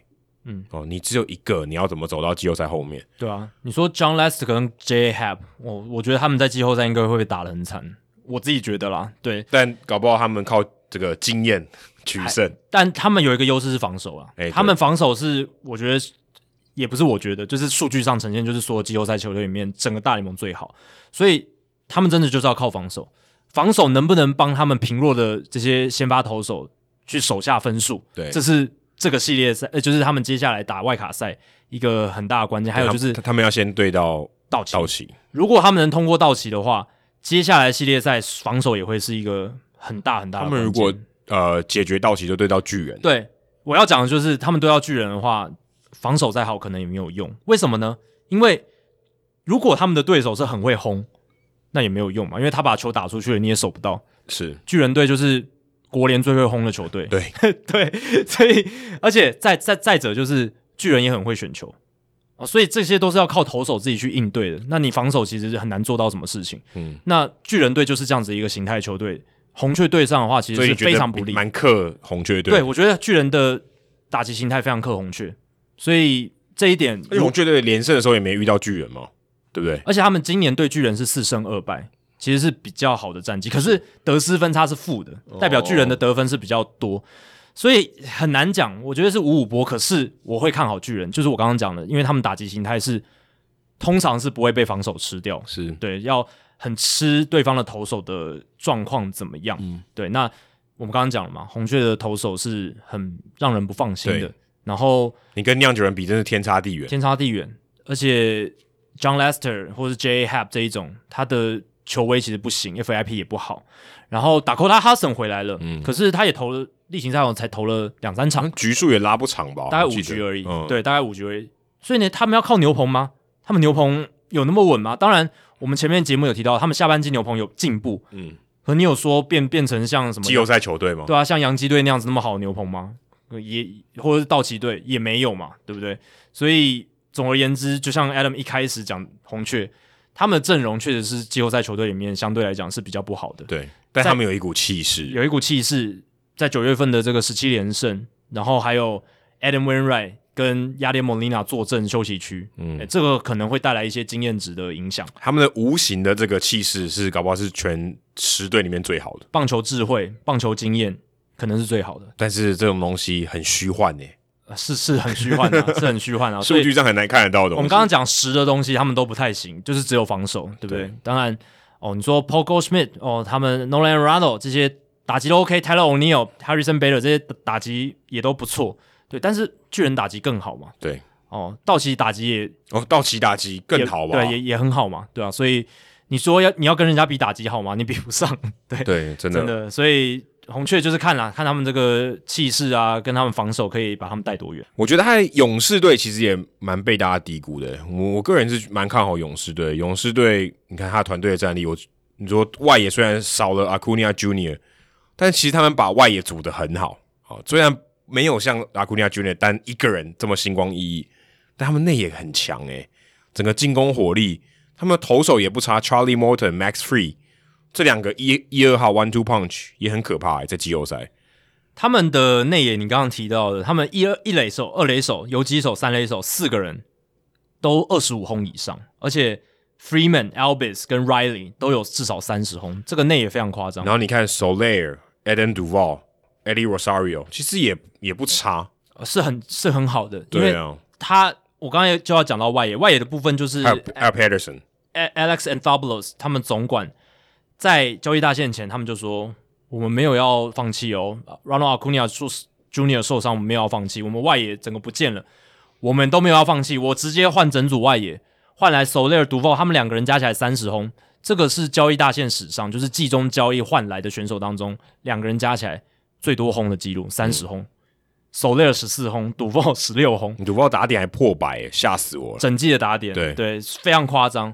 那他们来到勇士之后变更强。Rosario 虽然在刚被交易来的时候还在小联盟，但是他上海之后 OPS 也超过点九零三，哦也达到点九零三，跟在印第安人完全不一样。对，所以这三个人等于换了整组的这个勇士队外野，把他们整个火力打起来。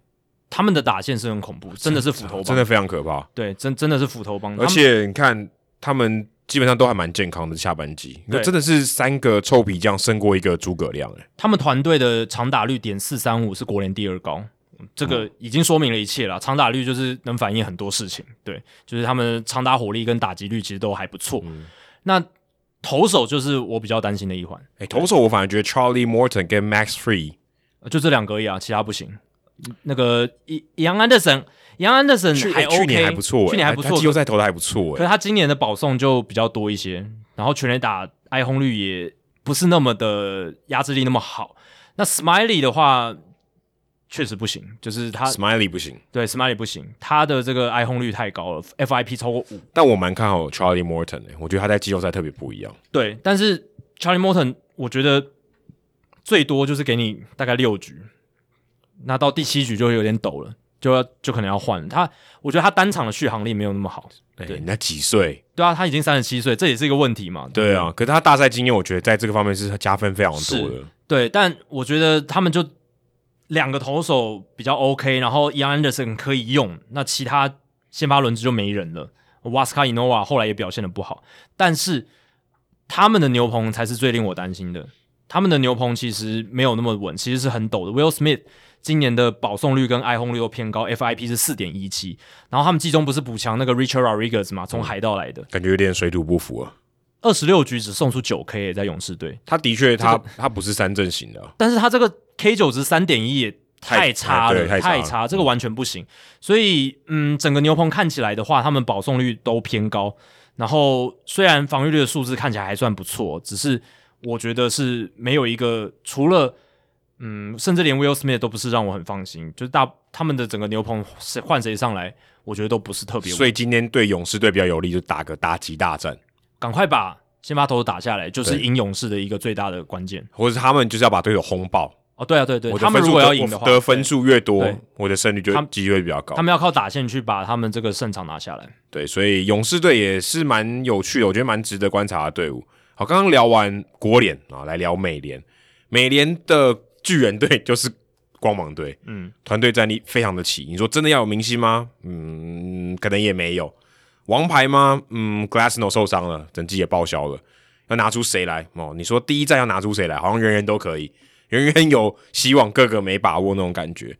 光芒队，我觉得他的隐忧，我跟觉得跟巨人队蛮像，就是你说真的要拿出一旦定生死的投手，没有。可是打线深度很够，你怎么换都有一棒，就是都有得分的能力。可是这样的打线能不能帮助他们在季后赛走得比较远？虽然去年他们打到世界大赛了，但今年能不能复制？我个人是，我我就觉得没有那么看好。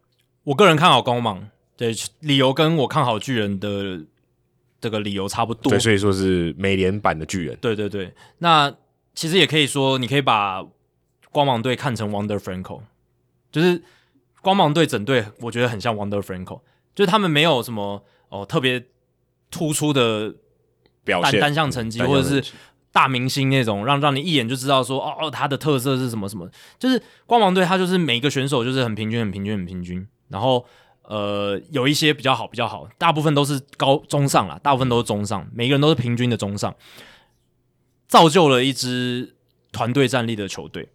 而且我觉得他们比。怎么讲？巨人也是啦，但是巨人他们有更突、更突出的打击，那投投手也蛮好的。嗯，那光芒甚至我觉得比，比光芒队还好。你说打击投手投手方面，但是光芒的投手他们今年的防御率三点六七，在美联是第一名。对，是投投手是真的非常强，而且考量到他们少了 Blake Snell，少了 Charlie Morton，然后季前大家都觉得啊，他们投手完了，然后没没救了，呃，结果他们还是缴出美联最好的防御率。哦，靠的就是一些他们捡来的。哦，别人不要的捡来的，然后自己打造出来，交易过来的。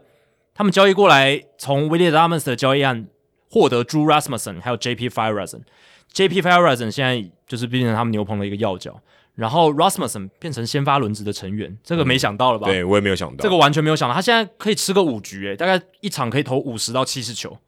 这这个当初谁想得到？而且是投的非常好。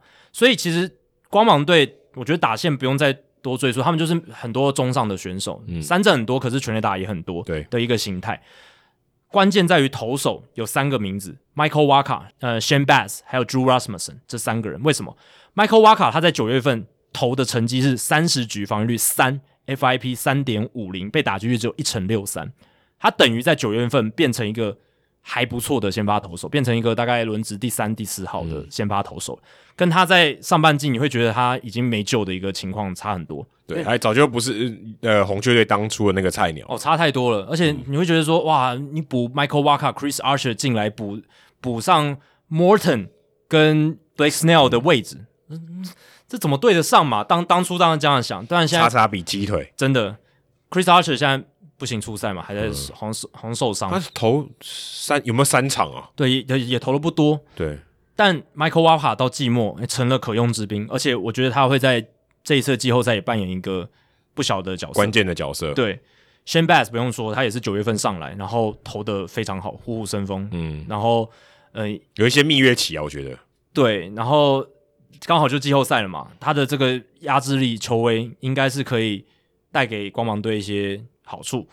Drew Rasmussen 刚刚提到的，就是 从球球季中后段杀出来一个新的先发投，所以他们现在的先发轮值又跟开季完全不几乎不一样。对，几乎几乎整个翻掉了，几乎翻过来。Ryan Ryan Yarbrough 还有 Shane McClanahan 还在，嗯、对，但是呃。他们到中后段又用 Luis Patino 嘛，Luis Patino 现在到牛棚，牛棚也可以用嘛，嗯、他可以投个两局三局，嗯、所以基本上我觉得关键就是我刚刚讲的那三个先发投手，那他他们的局数可能投不长，可能投四五局，可是可以接到 Luis Patino 嘛，投个两局，然后再接给后面什么 Pete Fairbanks，嗯，对不对？这一类，那他们季中不是换了这个 Diego Castillo 到水手，对。J.T. 傻挂进来，投的比 Diego Castillo 还要好。对对，防御率一点九，对不对？二十三点二局，所以这就是官网他们的厉害的地方。任何他们换过来的人，他们有办法让他维持成绩，甚至变得更好。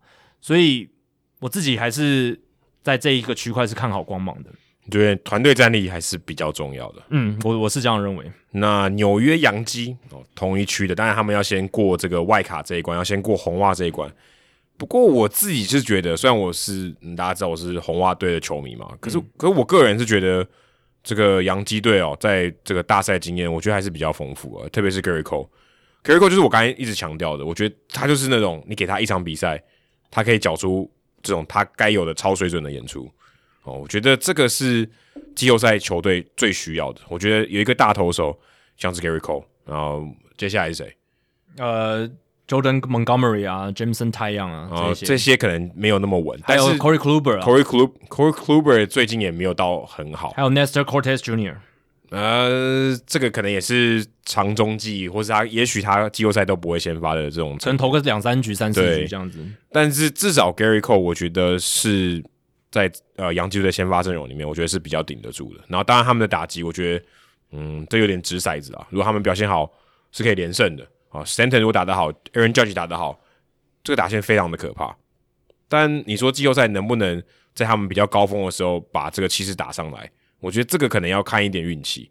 但是我觉得整体来讲，如果他们真的在势头上的话，你我觉得甚至可以说是比国联的红雀队还更强很多。其实杨基他们的打线就是 Aaron Judge 跟 Stanton 这两个人有打出来的时候，他们胜率是非常高的，所以就是。他们打线整个攻击火力就是这两个人在 carry，那剩下就是看，而且 Gleb, 哦，对，还有 DJ l a m h u 受伤了。对对对，那剩下就是看 Gleb Torres 或 Anthony Rizzo、Gary Sanchez 这些人有没有打出来。可是最大的关键还是 Aaron Judge 跟 j o h n c a r l o Stanton。那投手的部分的话，他们有利多，就是 Louis Severino 的回来，他会变成一个长中继的利器，对，可以投个两三局，而且他回来之后四局呃四场初赛六局投球只被打了两支安打八 K，对，而且他的投球形态蛮适合从牛棚出发的，对，就一直狂吹球速，没错，他的火球在中继后援又可以飙得更快。那当然，Hermon 也回来了，Domingo 赫曼也回来，可是他呃在十月一号有一场初赛投的不是特别的稳，嗯，但他会不会成为在季后赛中后段的一个武器？搞不好，搞不好也，搞不好有机会。如果他们打得进去的话，而且 Loaisiga 也回来了。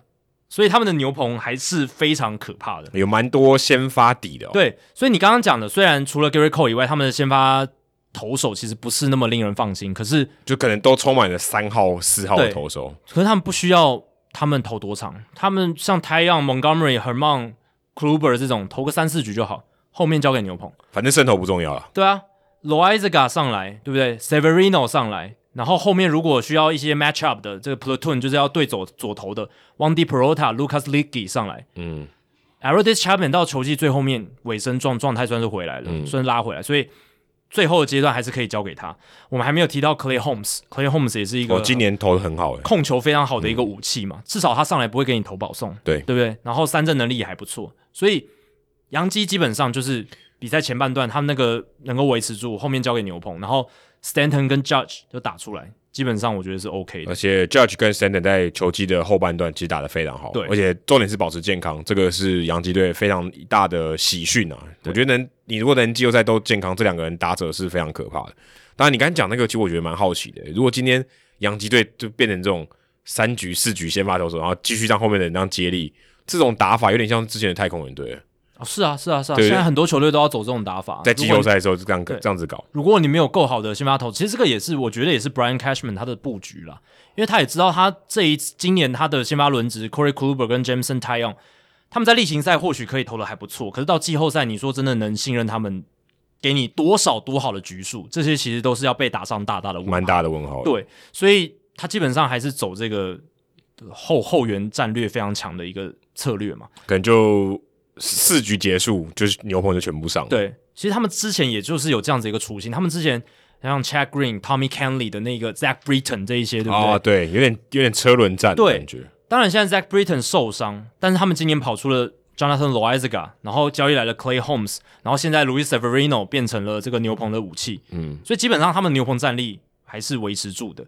那现在隐忧当然就是 DJ LeMahieu 运动型疝气被放入了十天伤兵名单。如果他们到季后赛后半段，他也许有机会回来，但也不一定。对，也不一定。对，但这个就对他们的这个打线的深度，我觉得串联差蛮多，差蛮多。嗯、因为 LeMahieu 就是一个很好的前段棒次的打者嘛，争取上垒这样子。那现在少了，而且还有 Luke Voit 也受伤，Voit 好像是报销了，已经没办法出赛，因为他因为左膝的伤势，所以。少了这两个深度的选项，去年还是全 A 打王，不要忘记。对啊，我觉得是很有差，而且 Luke Voit 他也是攻击能力很好嘛，也很会选球。那目前他们三垒就要由 Rougned Odor 或者 Gio Urshela 去分担，然后如果 Gio Urshela 去守三垒，Andrew Velasquez 这个板凳球员就要去守游击。目前至少球季最后几场他们是这样操作，我不知道他们季后赛会不会有新的操作方式，可是看起来你也很难临时再找到一个。什么新的人了？但 Velasquez 完全没有攻击了，完全没有，就基本上就是让一棒了，自杀棒。对啊，对，所以如果他们不想让 Velasquez 上，他们就要让 Rougned Odor 去守三垒，然后 Urshela 守游击。那这个就跟 LeMahieu 守三垒，然后站着一个棒子差很多了，差非常多。这个一来一往差距非常的大。对，所以其实我们刚刚讲很多球队，他们到球季尾声都有一些他们很不想看到的伤势出现，意外的。呃，说道奇队、洋基队都有遇到这种情况，巨人也有嘛？巨人也有，对，对。所以还有酿酒人，哦，对，哦，酿酒人 Devin Williams，但他是投手啦，刚刚讲都有打者，但是红袜队这一点就做的蛮好的。红袜队当然，JD Martinez 好像有点受伤，哦。是他们他的这这个也是我觉得很很神奇，但但他他他这个受伤，我现在还不确定说他会不会继续出赛，对，还不确定，因为他们还他们说明天就是我们录音的隔一天，他们才会有确切的检查结果，但那个伤势也很 freak，他就是。J.D. Martinez 要去守外野的时候，然后他在跑到二垒附近，他不小心踩到二垒，一个没踩稳，对，脚踝扭伤，就有点就是翻船了，就不经意的，对对，就是也很扯。那为什么 J.D. Martinez 要去守外野？也是因为他们最后一个系列赛在国民，对对，在国联的法，我觉得很合理啊。但是就是偏偏就是在最后一个系列赛，你要到国联的主场，然后取消 D，就是没有 D.H，然后你要让 J.D. Martinez 上场守备，然后因为他要上场守备，发生了这个 freak injury。这个也很妙，就是命啊，这就是命，真的是命，因为你就是要打国联的比赛，你希望火力最大化，你就要派 JD Martinez 上去啊。万一好，就算他可以回来好了，就算他可以赶得上这个外卡赛，但会不会还是有一点小小影响，对不对？因为脚踝对打者不过还很重要。我觉得他关键是他在打 DH，他至少他的脚踝的伤势这个负担是小很多，他如果要上场守备，这负担更大。是，但是对打击来讲，这个脚踝的扭转。也是很重要，要施力嘛，对不对？所以不知道这个伤势会对 JD 产生多大的影响。JD 对红袜打线也是一个非常重要的，非常重要。但至少 Devers 是健康的，Rafael Devers 可以说是红袜队至少打进外卡一最大的功臣。当然也还好是，是对，除了 Devers 以外，红袜整条打线好的打者很多了。呃，Bogaerts、Verdugo 其实都还不错。Schwarber、Dalbec、Alex Verdugo，对啊，Dalbec 我觉得有点大。大冷大热，对，但是至少他在下半季是比较好的，比较好一点。对，所以至少他现在是在势头上。那这个的话，就会给球迷或者是给这些分析专家比较高的一点信心。那我对红袜最没信心的就是他们的投手群。那先发投手真的对，就不太靠得住。Nathan Eovaldi 跟 Chris Sale。那啊，但 Chris Sale 我觉得是。他最近这一场就是对国民这场，他也没有投的很好。对，我觉得他可能也还是大概四五局而已，他没办法投长。他有点像是左投版的 Charlie Morton，呃，有点像，但 Morton 因为他不像他今年是从这个 Tommy John Surgery 回来哦，不是从 Tommy John 手术回来，Morton 是健康投完整季。那你说这个 Chris Sale 他搞不好还在这个 ramp up 的阶段，就是往上加的。欸、他三振能力还是很强，还是很强，还是很强。可是我觉得他已经不是巅峰的 Chris Sale 了。他我们不能用我们三年前看他的样子来看他，嗯、他已经不太一样。所以红袜先发轮值真的比较靠谱的就是 Eovaldi 还有 Era Eduardo Rodriguez。可是 ERA 要给你一个很宰制的一个一场比赛，我觉得也很困难。他今年的防御率偏高，我觉得是有点被膨胀。他的 FIP 其实是很好的，嗯、很亮眼的，全垒打比较少。对，所以我是觉得，当然他没办法到宰制到什么程度，嗯、但是我觉得五六局掉个两三分是我觉得可以可以的。对，那其他的话就是看他们这些牛棚的武器能不能适时的挺身而出了啦。然后还有 Nick Pivetta，其实呃也投的不算太差。今天他从牛棚出发，为了要守住那个胜利，那个大曲球把。黄手斗冻住，蛮像是 Adam Wainwright 对决 Carlos Beltran 那一球。对，有很多人都说那一球很像 Wainwright Wainwright 的曲球这样子。对，所以呃，看他们牛棚现在有像 Pivetta、Richards 还有 Martin Perez 这些本来是在呃先发的，对，都转到牛棚了。哦，Tanner Hawk 其实后来也到牛棚。哎，对对，所以他们应该也有很多就是会用车轮战的方式来应付的比赛。如果他们打到季后赛的后面的话，对，也蛮值得观察的哦。嗯，但是如果你讲到先发投手群最强的，应该就是白袜队了哦。白袜队的这个投手，先发投手的深度，绝对是美联所有球队里面我觉得最齐的。Giolito、Lance Lynn、Carlos Rodon 这几个就够好了。而且你说真的，三就我觉得还蛮像，也蛮像酿酒人队的先发的轮子的。你有这三个，你打五战三胜，你很稳诶。嗯，然后你加上你的打击火力，你跟酿酒人完全不能比了。打击火力几乎是打击火力，可能是提高两个到三个档次了。对，整个打线非常的齐，要长打有长打，要速度有速度，要上垒有上垒。你基本上一到七棒哦，个个都是强棒。嗯、所以我觉得白袜队在这个季后赛可以说是兵强马壮，是最我觉得是所有里面我觉得最有冠军相的球队。我持一个比较反对的意见是针对先发轮值的部分，因为。刚才确实提到了有 Lucas Giolito，然后有 Lance Lynn，有 Carlos Rodon，还有 Dylan Cease 这四位很强的投手。嗯、但是其实 Lance Lynn 跟 Rodon 到下半季的这个成绩都变蛮多的，就是比较差，衰衰衰退不少。而且 Rodon 他在最后一场先发有一有一些隐忧啊，他在最后一场先发，呃，应该说九月份 Rodon 在九月份的速球均速掉了大概三英里，这个不是一个很好的现象哦。他他，今年球球速特别快，呃，对啊，但是搞不好就回来，但是到。九月份才掉下来，就是一个他前面都维持在九十五英里，有可能有一些受伤的疑虑嘛？受伤疑虑，或是他累了，他手臂开始疲劳了，开始有所谓的 dead arm，就是这个死手臂的一些现象吗？这是有可能。当然，他在九月份的投球成绩其实也是不差，可是对啊，我是没有觉得这么担忧诶，我会担忧，因为球速降是一个，我觉得比你防御率突然炸掉一个。更可怕的一件事情，因为他可能本质上改变了一些东西。对，他的压制力是没有那么好。那他虽然投出好成绩，就是结果是好的，可能只是运那几场先发运气比较好的关系造成。嗯、所以我是会担心罗栋的状况。那 Lance Lynn 八九两个月的防御率是四点一，FIP 三点八三，也不是他在上半季的那个投手，但也很不错了，还可以吧？也是二三号还 OK 的投手，防御率四超过四了嘛？就是八八九月，对，就我觉得。他在至少八九月的这个成绩，并不是一个王牌的水准，是对，所以但整季来看，我会给他王牌的评价。对，就是看他的方式，我会稍微有一点不一样啦。所以这两个先发投手，并不是呃，在球季尾声阶段，并不是那么有宰制力，会给我一些疑虑。那 Dylan Cease 的状况也是雷同。那我觉得真的，现在 Giolito 算是这整个先发轮子里面，呃，我觉得稍微。较稳的、较稳的一位。嗯、那 Dallas 开口，甚至他们有可能不会带进季后赛，因为就投的不好，然后没有太大的用处。说说难听点是真，可不可以这个让太空人队分心，提供一些太空人队的情资？但这对，就是他现在我觉得甚至不会带进季后赛。我觉得白袜他的优势反而是在于，就是你刚刚讲打线，打线已经没有什么好讲，就是要火力有火力，要。打击率有打击率，然后要速度有速度，这样子。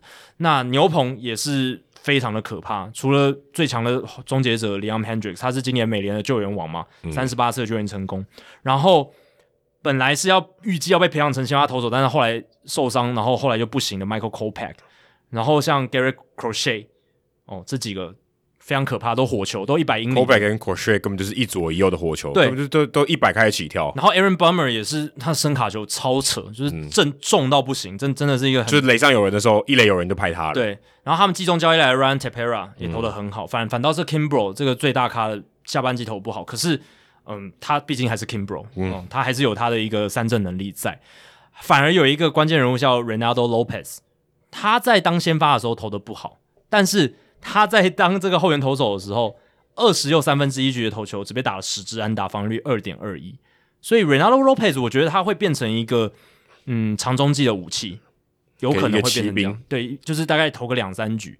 那他在后援的成绩是表现的不错的，所以虽然他这几年白花队一直想把他养成先发投手，一直没有成功，一直没有成功。但是我觉得他们搞不好找到他的使用说明书了，在牛棚这一块。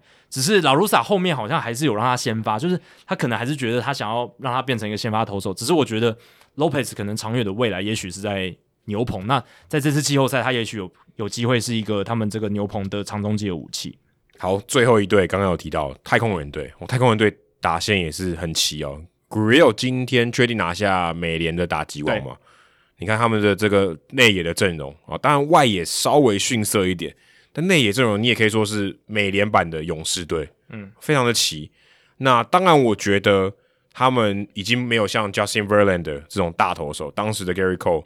没有这个这号人物，就算 Greinke，Greinke 好像今天 activate 嘛，嗯，但是我看传言说他可能在季后赛他不会先发，他是从牛棚出发，所以这对于太空人队来讲，他至少少了一个哦在先发的一个安定的力量。你说要用 Luis Garcia、Valdez、Lance McCullers Jr.，那这三个我会觉得没有在季后赛没有这么大的信心，嗯，对，尤其是 Luis Garcia、Valdez。说真的，他们在大赛的经验没有到那么丰富。我觉得太空人队在这一方面，我反而觉得先发投手是一个弱势。嗯，我的话，我是觉得他们的弱势是在牛棚，因为牛棚的话，他们除了 Ryan Presley 以外，其他的投手呢，你去看他们的 BB9 值其实都偏高哦，尤其是像这个 Christian Javier、Ryan Stanek 哦，BB9 值都接近五了。然后像这个 Blake Taylor 这个左投手。其实防御率，呃，应该是说他的 FIP 啊，他的保送率都偏高。交易过来的 Phil Matton，其实 ERA 四点九七也不是特别理想。老实讲啦，Kendall Graveman 是唯一一个他们交易过来，季中交易过来算是表现稳健，有补到的，对，有补到的。所以我觉得牛棚反而是太空人最大的一个隐忧。那先发投手的话，我觉得还好，因为我觉得 Lance McCullers Jr. 已经有这个大大投手的风范了，他已经有这个。先发轮值一号的实力在，力嗯、然后他过去季后赛也投的不错，有那个连续二十四颗曲球嘛。你只记得这个了，作风非常大胆，但是他真的是季后赛经验也很够了。他在太空人队这么多年，那当然，Luis Garcia Valdez 确实是季后赛经验较少，但是今年他们投出来的成绩是我觉得很具有说服力的。然后。Jose Urquidy 之前也有在季后赛投过经验，也当时也算骑兵啊。二零一九年投的很好，嗯、面对这个国民队，还有就是前面的一些季后赛球队。那 Jake Odorizzi 跟 Zach Greinke 可以去牛棚做支援，的去帮助他们相对来讲比较贫弱的牛棚这样子。那前面这四号投手就顶住这样子，所以我反而觉得，我个人会觉得先发投手太空人先发投手 OK，然后牛棚比较有隐忧。那 Zach Greinke 就是刚刚你提到。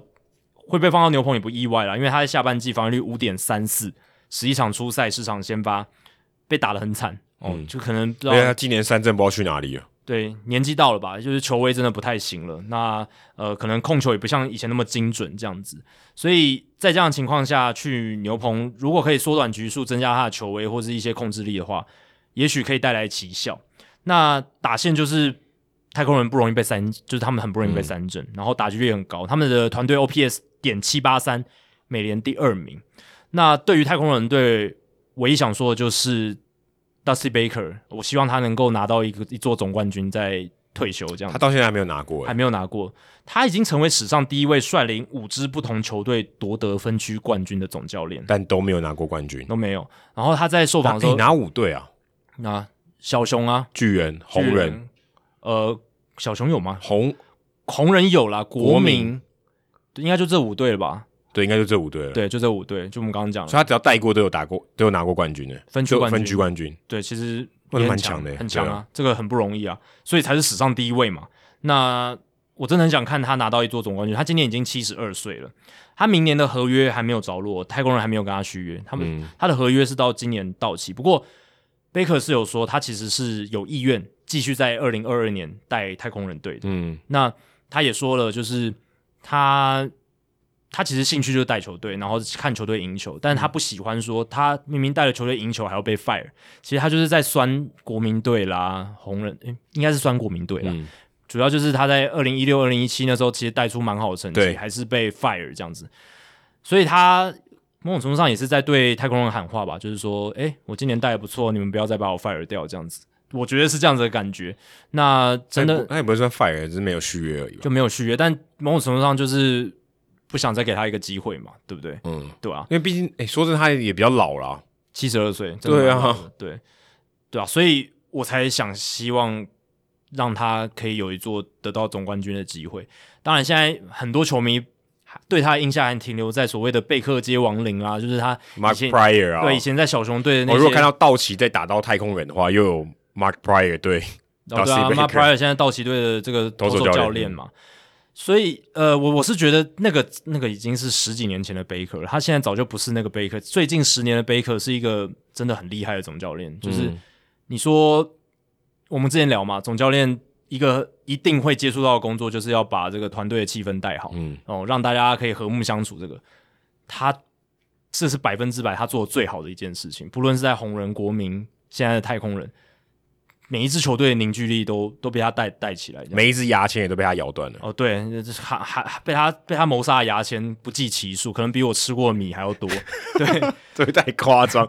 但他但他在太空人带了一百二十四胜九十八败的战绩，所以他真的是很有能耐。他到所到之处，嗯、球队都变成赢球的球队。嗯，这个是、欸、这个这个这个，你光这个评价就很强了。这是他的功力所在，嗯、只是他就是缺的冠军戒指，他就是没拿到冠军戒指。对，你看 Joe Madden 那么老，但他有冠军戒。对啊，对不对？不一样啊，对啊，至少在小熊队拿过冠军戒。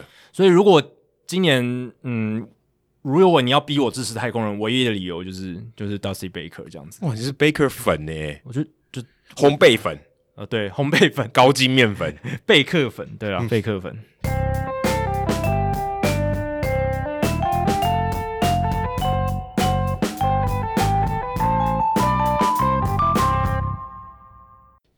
好，我接下来公布冷知识的解答。哦，Jacky，你，我们再念一次选项好了。对啊，第一个是。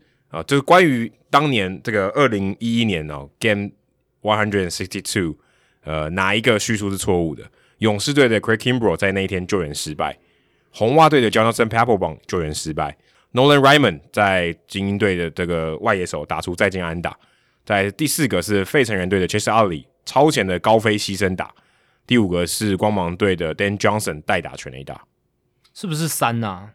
是三吗？哎、欸，对耶，对，因为因为因为就是最近就听到很多这个节目都在播放 Robert and Dino 的再见安打的片段。没错，就是他。对，Raymond 是回来得到致胜分的。哦，对，所以对敲出再见安打是 Robert and Dino，。对，这个真的很厉害耶。就是就就是我刚刚讲，就是很就是那个 Baseball Tonight，就是那个 ESPN 节目，他们就重放这一段，所以我我有印象。哇，你那你要记得住也不容易诶，因为。Robert Andino 我有印象啦，就是对那个时期精英队一个算算内野工具人，外野工具人，就是一个工具人，就是一个打击不是很出色，但是他就是在那场比赛就是坏了一锅，就是坏了别人的好事，这样。对对对，哎、欸，那场比赛我永远都记得。嗯，我想说红袜队应该稳进季后赛，没想到 Crawford 再见算失误吧？嗯，就他原本该接到那球，但没有接到这样子。嗯、对，红袜队后来过没几场吧，就是隔年就把 Crawford 给。送走了，对啊，对啊，对啊，送到道奇队了，对啊，然后 Terry Francona 也走人了，对，所以哦，那个那个事件，那一球改变了红袜队的历史哦，没错。好，接下来进行本周的人物来讲单元，Adam 这个礼拜要介绍什么人呢？哦，这个礼拜是一个小故事啊，篇幅很短，因为我最近在看红雀队的这个连胜哦，其中中间有一个蛮温馨的小故事哦，她这个小女孩呢叫做 Emery Ernst，九岁。她是一个红雀队的小球迷，她刚好在这个红雀队连胜的时期哦，去看了比赛，然后一看看了七八场，当然都赢了，因为她刚好连胜的时候，曾经她在芝加哥哦，在小熊队的比赛中，她塞了一封信给 Adam Wainwright，因为他就说：“哎，我来看 Adam Winwright。”他就塞了一封信，然后里面有一包他的零用钱，说我要捐给 Adam Winwright 的基金会。当时小熊队还领先。红雀队那时候连胜岌岌可危，他一拿到信以后，红雀队就反攻就赢了啊，就延续了这个连胜。所以后来 Adam Winwright 就把这个 Emery 的这个信公开，他说：“哎、他是我们的这个 Lucky Charm，就是我们的幸运之星，因为他拿给我的信以后，我的这个我们的球队就赢了，哦就就逆转获胜，所以也蛮有趣的。而且在后来，他们有去采访他们的家人哦，当时他是跟他妈妈去看球，那他就就是也刚好有好心的陌生人哦，就球迷啦，哎、跟他换位置。”这样他才有机会把这一封信亲手交给 Adam Wainwright，所以还蛮好玩的。那后来还 Adam Wainwright 也有帮他们签名这样子，所以也有上了新闻。而且那封信很妙哦，他在里面提到说，就恭喜 Adam Wainwright 哦，那时候达到两千 K 嘛，生涯两千次三振。而且因为 Emery 刚刚有说他去看小熊队的比赛，所以他们家呢，其实大部分人是芝加哥小熊队的球迷。他跟他妈妈。是红雀队迷，嗯，然后他在信里面抱怨说，小熊队的球迷都很 stinky，很臭，因为我们家有三个，他的哥哥跟他的爸爸都很臭，所以他很讨厌小熊队的球迷。反正就是，然后 Adam Wright 就把这封信公开了，哈，还蛮幽默的。然后 Adam Wright 也就就承诺他们说，哎，如果我们打进季后赛，当时还没有确定嘛，如果打进季后赛的话，我把这个门票送给你们啊，欢迎你们。继续来支持，因为你是我们的幸运星嘛，所以呃，这个一个小故事啊。另外，我也看到这个 Athletic 介绍这个 Melanie Newman，就是讲那个精英队的广播的 Play by Play 的 Announcer，呃，转赛事主播。他有一天在播比赛的时候，他看到一个小球迷叫做 Ellie，Ellie 他去看比赛，他他就手上呢举了一个牌子，写 Newman，Do you need help in the booth？就是诶 Newman。我也是小女生，你有没有需要帮忙的？我想加入你的这个团队啊，就是诶，你需不需要帮手？我可以来帮你。后来 Newman 就去诶，请这个转播单位的工作人员找到他啊，跟他聊天啊，跟他打打气，然后跟他自拍。因为这个小朋友 Ellie 呢，就是来特别看他的，他的最终的目的呢，就希望可以跟 Newman 有一张自拍的合照。所以等于 Newman 啊，也帮他完成了这个心愿。而且后来 MLB Network 也有采访他跟 Newman 一起。然后他就问他说：“哎，你小你以后你长大以后想不想也当跟我一样当赛事主播？”因为他最后他是因为他其实平常有在打垒球，嗯，他就说：“哎，如果我的垒球生涯结束的话，我也会考虑哦往这个转播的这条生涯哦去试试看。”所以也算是一个两个小女孩的故事，我觉得蛮有趣的，也蛮温馨的，在这种。棒球这么阳刚味的这个运动里面，有一些这样子小球迷的故事，我觉得是蛮蛮感动的。Melanie Newman 是有指标性的意义啊，因为他在今年创了很多记录嘛，就是包括 MLB Network 在 YouTube 上面的哦，史上第一个全女性的转播团队，Melanie Newman 就是担任 Play by Play 的这个播报员，对，然后跟 Sarah Lance、Sarah Lance 他们，然后还有就是后来 ESPN 也邀请 Melanie Newman 还有 Jessica Mendoza 组成这个呃 ESPN 史上第一次这种全国。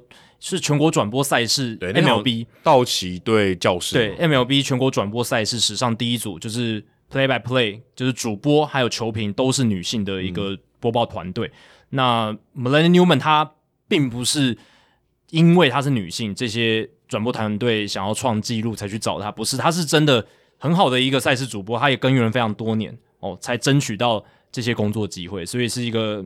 很厉害的，对对，下一集我们人物来讲就来介绍 Newman，对啊，因为 Athletic 有一篇介绍他的文章，我觉得蛮精彩的，蛮好看的。他不是有一个标语是说什么 “She got the job because she she knows her shit” 什么之类的？对对，那我那我转贴那一句话，对对对对对对，就是他是因为他知道他在讲什么，他他有专业，然后才才才能得到这些工作，不是因为说哦我们要给女性一个就是就是一一定要给他们一个保障名额，对，像保障名或是就是政治正确，其实并不是的，嗯。好，数据单元呢？刚刚我们有聊到赛扬奖，嗯，哦，今年美联赛扬，今年美联没有任何一个投手，我们刚讲 Robbie Ray 嘛，他也百九十三点一局，对，他也没有投到两百局，嗯，事实上是没有任何人投到两百局，对，美联今年没有投手投到两百局，这是大联盟完整赛季史上头一遭哦，大联盟、哦、这个也蛮令我意外的，对啊。大联盟历史上所有完整赛季当中，还没有出现过单一联盟完全没有出现两百局投手的情形。今年的美联史上第一次，对。但今年出现，其实呃，你说意外的点是怎么到今年才发生？不意外的点是，就是不意外，因为现在的投手的使用方式，先发投手局数真的是越来越少。如果呃大家对这个很好奇的话啦。关于近年先发投手使用趋势，还有这种投手轮休的状况，像酿酒人他们的操作的方式，可以回听到一第两百三十四集。我那时候跟 Adam 有讨论这个话题，其实我们那时候讨论的非常完整，大家可以回去听。那这一次数据单元就来讲一下，就是。今年只有十五位美联投手符合竞争防御率王的条件。那所谓的符合竞争防御率王的条件，就是平均每一场球队有打的比赛，你要有投一局这样子，就是要一百六十二局啊。平常大多数情况下就是一百六十二局。嗯。那有时候你可能因为球季末，呃，有一些比赛没有意义，他没有没有加赛或者没有补打的话。那可能只打一百六十一场，嗯，或者是有加赛打到一百六十三场，那可能就是一百六十一局或一百六十三局。不管如何，大概就是一百六十二局左右。对，今年美联只有十五名投手达到这个标准，等于一队一名啊。哦，对啊，平均一队一名，所以你就觉得很好笑，这个标准是不是感觉要改啊？不然会变得很好笑，会不会有一天变成说，哦，只有五个投手符合竞争防御率王的资格？然后这五个投手防御率都超过五哦，对，就是都是那种上来吃局数，就是那种像 J.A. Happ、John Lester 现在这种阶段的这样子的投手。对，说真的，我觉得每一场平均一局，这我觉得没什么道理耶，就是好像一个没有什么没有什么理论根据啊。这就是当初嗯、呃、早期棒球那时候在。呃，至少设设立一个最低标的时候，他们的想法就是说，OK，你投一休四，然后一场投五局，平均对平平均一场可以投个一局这样子，嗯、就是平均下来。对，对对，投一休四五天就投五局嘛。对啊，对啊，对啊。所以当初的想法应该是这样，我觉得其实很简单，就是现在他们就觉得一个先发投手工作量应该要怎么样，就至少要五局。对，然后五天不管你投的好投的坏也是要五局，然后五天要投一场。对，但现在不是嘛？我们之前聊的就是现在常常六天一场，七天一场哦，然后有。有时候一投就是四五局而已，对不对？很，很、嗯，现在投到六七局也越来越少了。嗯，对，所以在这样情况下，确实就是美联这只有十五名投手达成这个条件这样子。那然后本来像 Jose Berrios 还有机会，但最后就是一百九十二局收尾，然后也没有追上他的队友一百九十三点一局的 Robbie Ray。所以，呃，蓝鸟队今年就贡献了两个哦，唯二。超过一百九十局的美联投手，对，但 Berrios 有一部分是在双城队了，有一部分是在双城，对，所以确实啊，这个投手这个投球局数越来越少，是一个现在的趋势。而且大联盟史上啊，这个美联史上完整赛季里面，两百局以上的投手数量最少的五个年份，都发生在二零一六年之后。你看，二零一八年六个，二零一九年八个，二零一七年八个，二零一六年九个。这都是史上最少的这些数字，然后一年一年往下降。对，而且到零个差很多诶。二零一八年到现在就变成零个了。对，从六个直接归零诶。对，从六个直接归零。二零一九年还有还有八个诶，但现在完全完全没有了。那国联的部分的话，今年也创下完整赛季史上单季最少两百局投手的记录哦。今年国联两百局的投手也只有四个：Sandy Alcantara 就是马林鱼的，Walker Buehler，然后 Adam Wainwright，还有 Zack Wheeler。就这四个人而已，嗯、这个也是国联史上完整赛季史上最少的记录。哦。那你如果回去看像一九八一年的这个缩水赛季，那一年 Dennis Leonard 他他是一个先发投手，他投了两百零一又三分之二局，诶，那一年皇家他是皇家队的投手，皇家队只打了一百零三场比赛，然后他还投了 两百零一又三分之二局，我蛮超的，对啊，所以你看四十年前跟现在棒球真的差好多，那个年代。一个三分，嗯，不到三分之二，三分之二的缩水赛季都可以产出一个两百局的投手，但现在我们打了完一百六十二场，美联完全没有，国联只有四个，所以整个整个 landscape 整个投手的使用方式的感觉完全不一样。现在投手比较幸福，如果真的要这样讲，因为他们薪水第一个还比较高，他投的局数又少，是以前的又超薪水又少。但现在投手面对到的竞争强度是强很多的，是打者真的强非常多，而且以前的打者没有平板可以看，现在他上场前都可以恶补一下对，对，所以各有优缺点啦。不过以前的投手应该还是会羡慕现在投手的薪资啦，这是可以确，这、是可以确定，差非常非常多。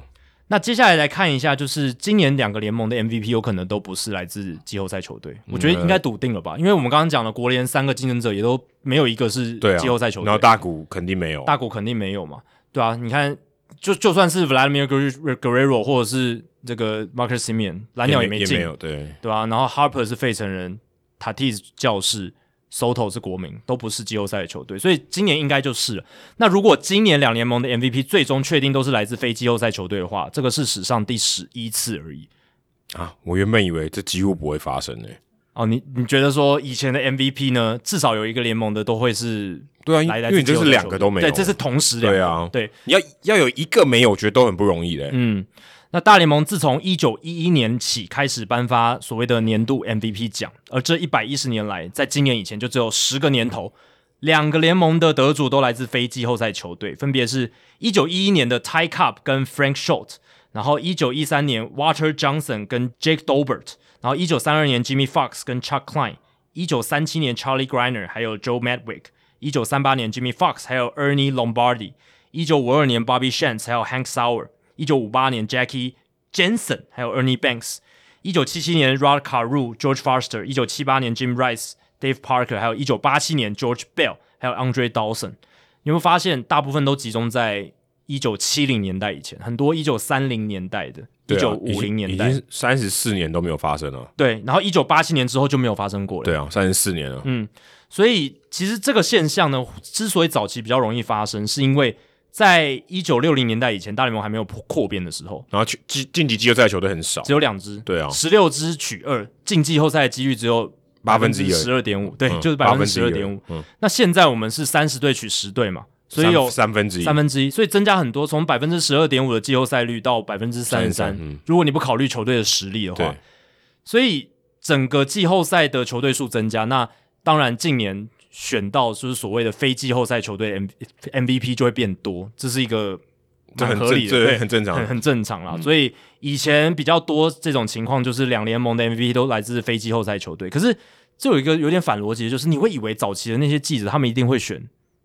就是有打进世界大赛，可是因为只有两队，对啊，这么少，对，确实啊，也很难选，对吧、啊？所以开始有球队扩编以后，哦，真的要出现这种情况，真的比较难咯。就就对我来讲，我觉得非常难理解，两队、嗯、两个联盟同时都没有，真的很少，这这不太可能的。对，那到一九八七年的 George Bell 来自蓝鸟，Andre Dawson 来自小熊之后，哦，就再也没有出现两个 MVP 都是来自非季后赛球队的。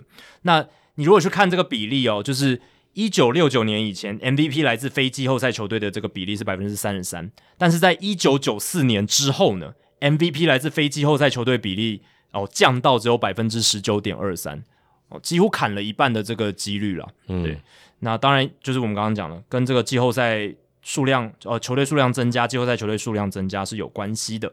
所以今年呢是很有机会看到哦大联盟史上第十一个。两联盟 MVP 都不属于季后赛球队的情况，然后最后一个分享一个很有趣的，但它其实发生的时间已经有点久了，就是德州游骑兵，他今年在季中其实有创下一个超长的连续局数都没有领先的记录，等于就是一直落后，一直落后，哎，平手也算嘛，对不对？零比零这样算吗？呃，应该就没有没有领先，对，对，所以平手也算，但是他就是从来没有领先别人过，OK，所以他们德州游骑兵在今年在七月十号到七月二十五号。他们苦吞了十二连败，那在这十二连败当中，他们连续九十九局都没有领先。从七月十号对运动家第二局被追平开始，一路到七月二十五号对上太空人的第五局获得领先，中间九十九局都处在落后的状态，哦，非常可怕哦！就是整整两个礼拜的时间，如果你是游击兵的球迷的话。你的球队从来没有领先别人过，一直处在落后的状态。呃，应该讲说没有领先啊，但不代表落对啊，不代表落后，平平手，就从来没有领先过别人啦。那就是如果对方都是先得分的，对，然后大部分情况都是落后。那可能有有些时候是平手，但是大部分情况都是落都是落后，然后全部都输掉，比赛全部都输掉这样子。所以，哎呀，你一直你没有办法领先，就不可能赢啊。对啊，对啊，对啊。所以他们是史上第二支。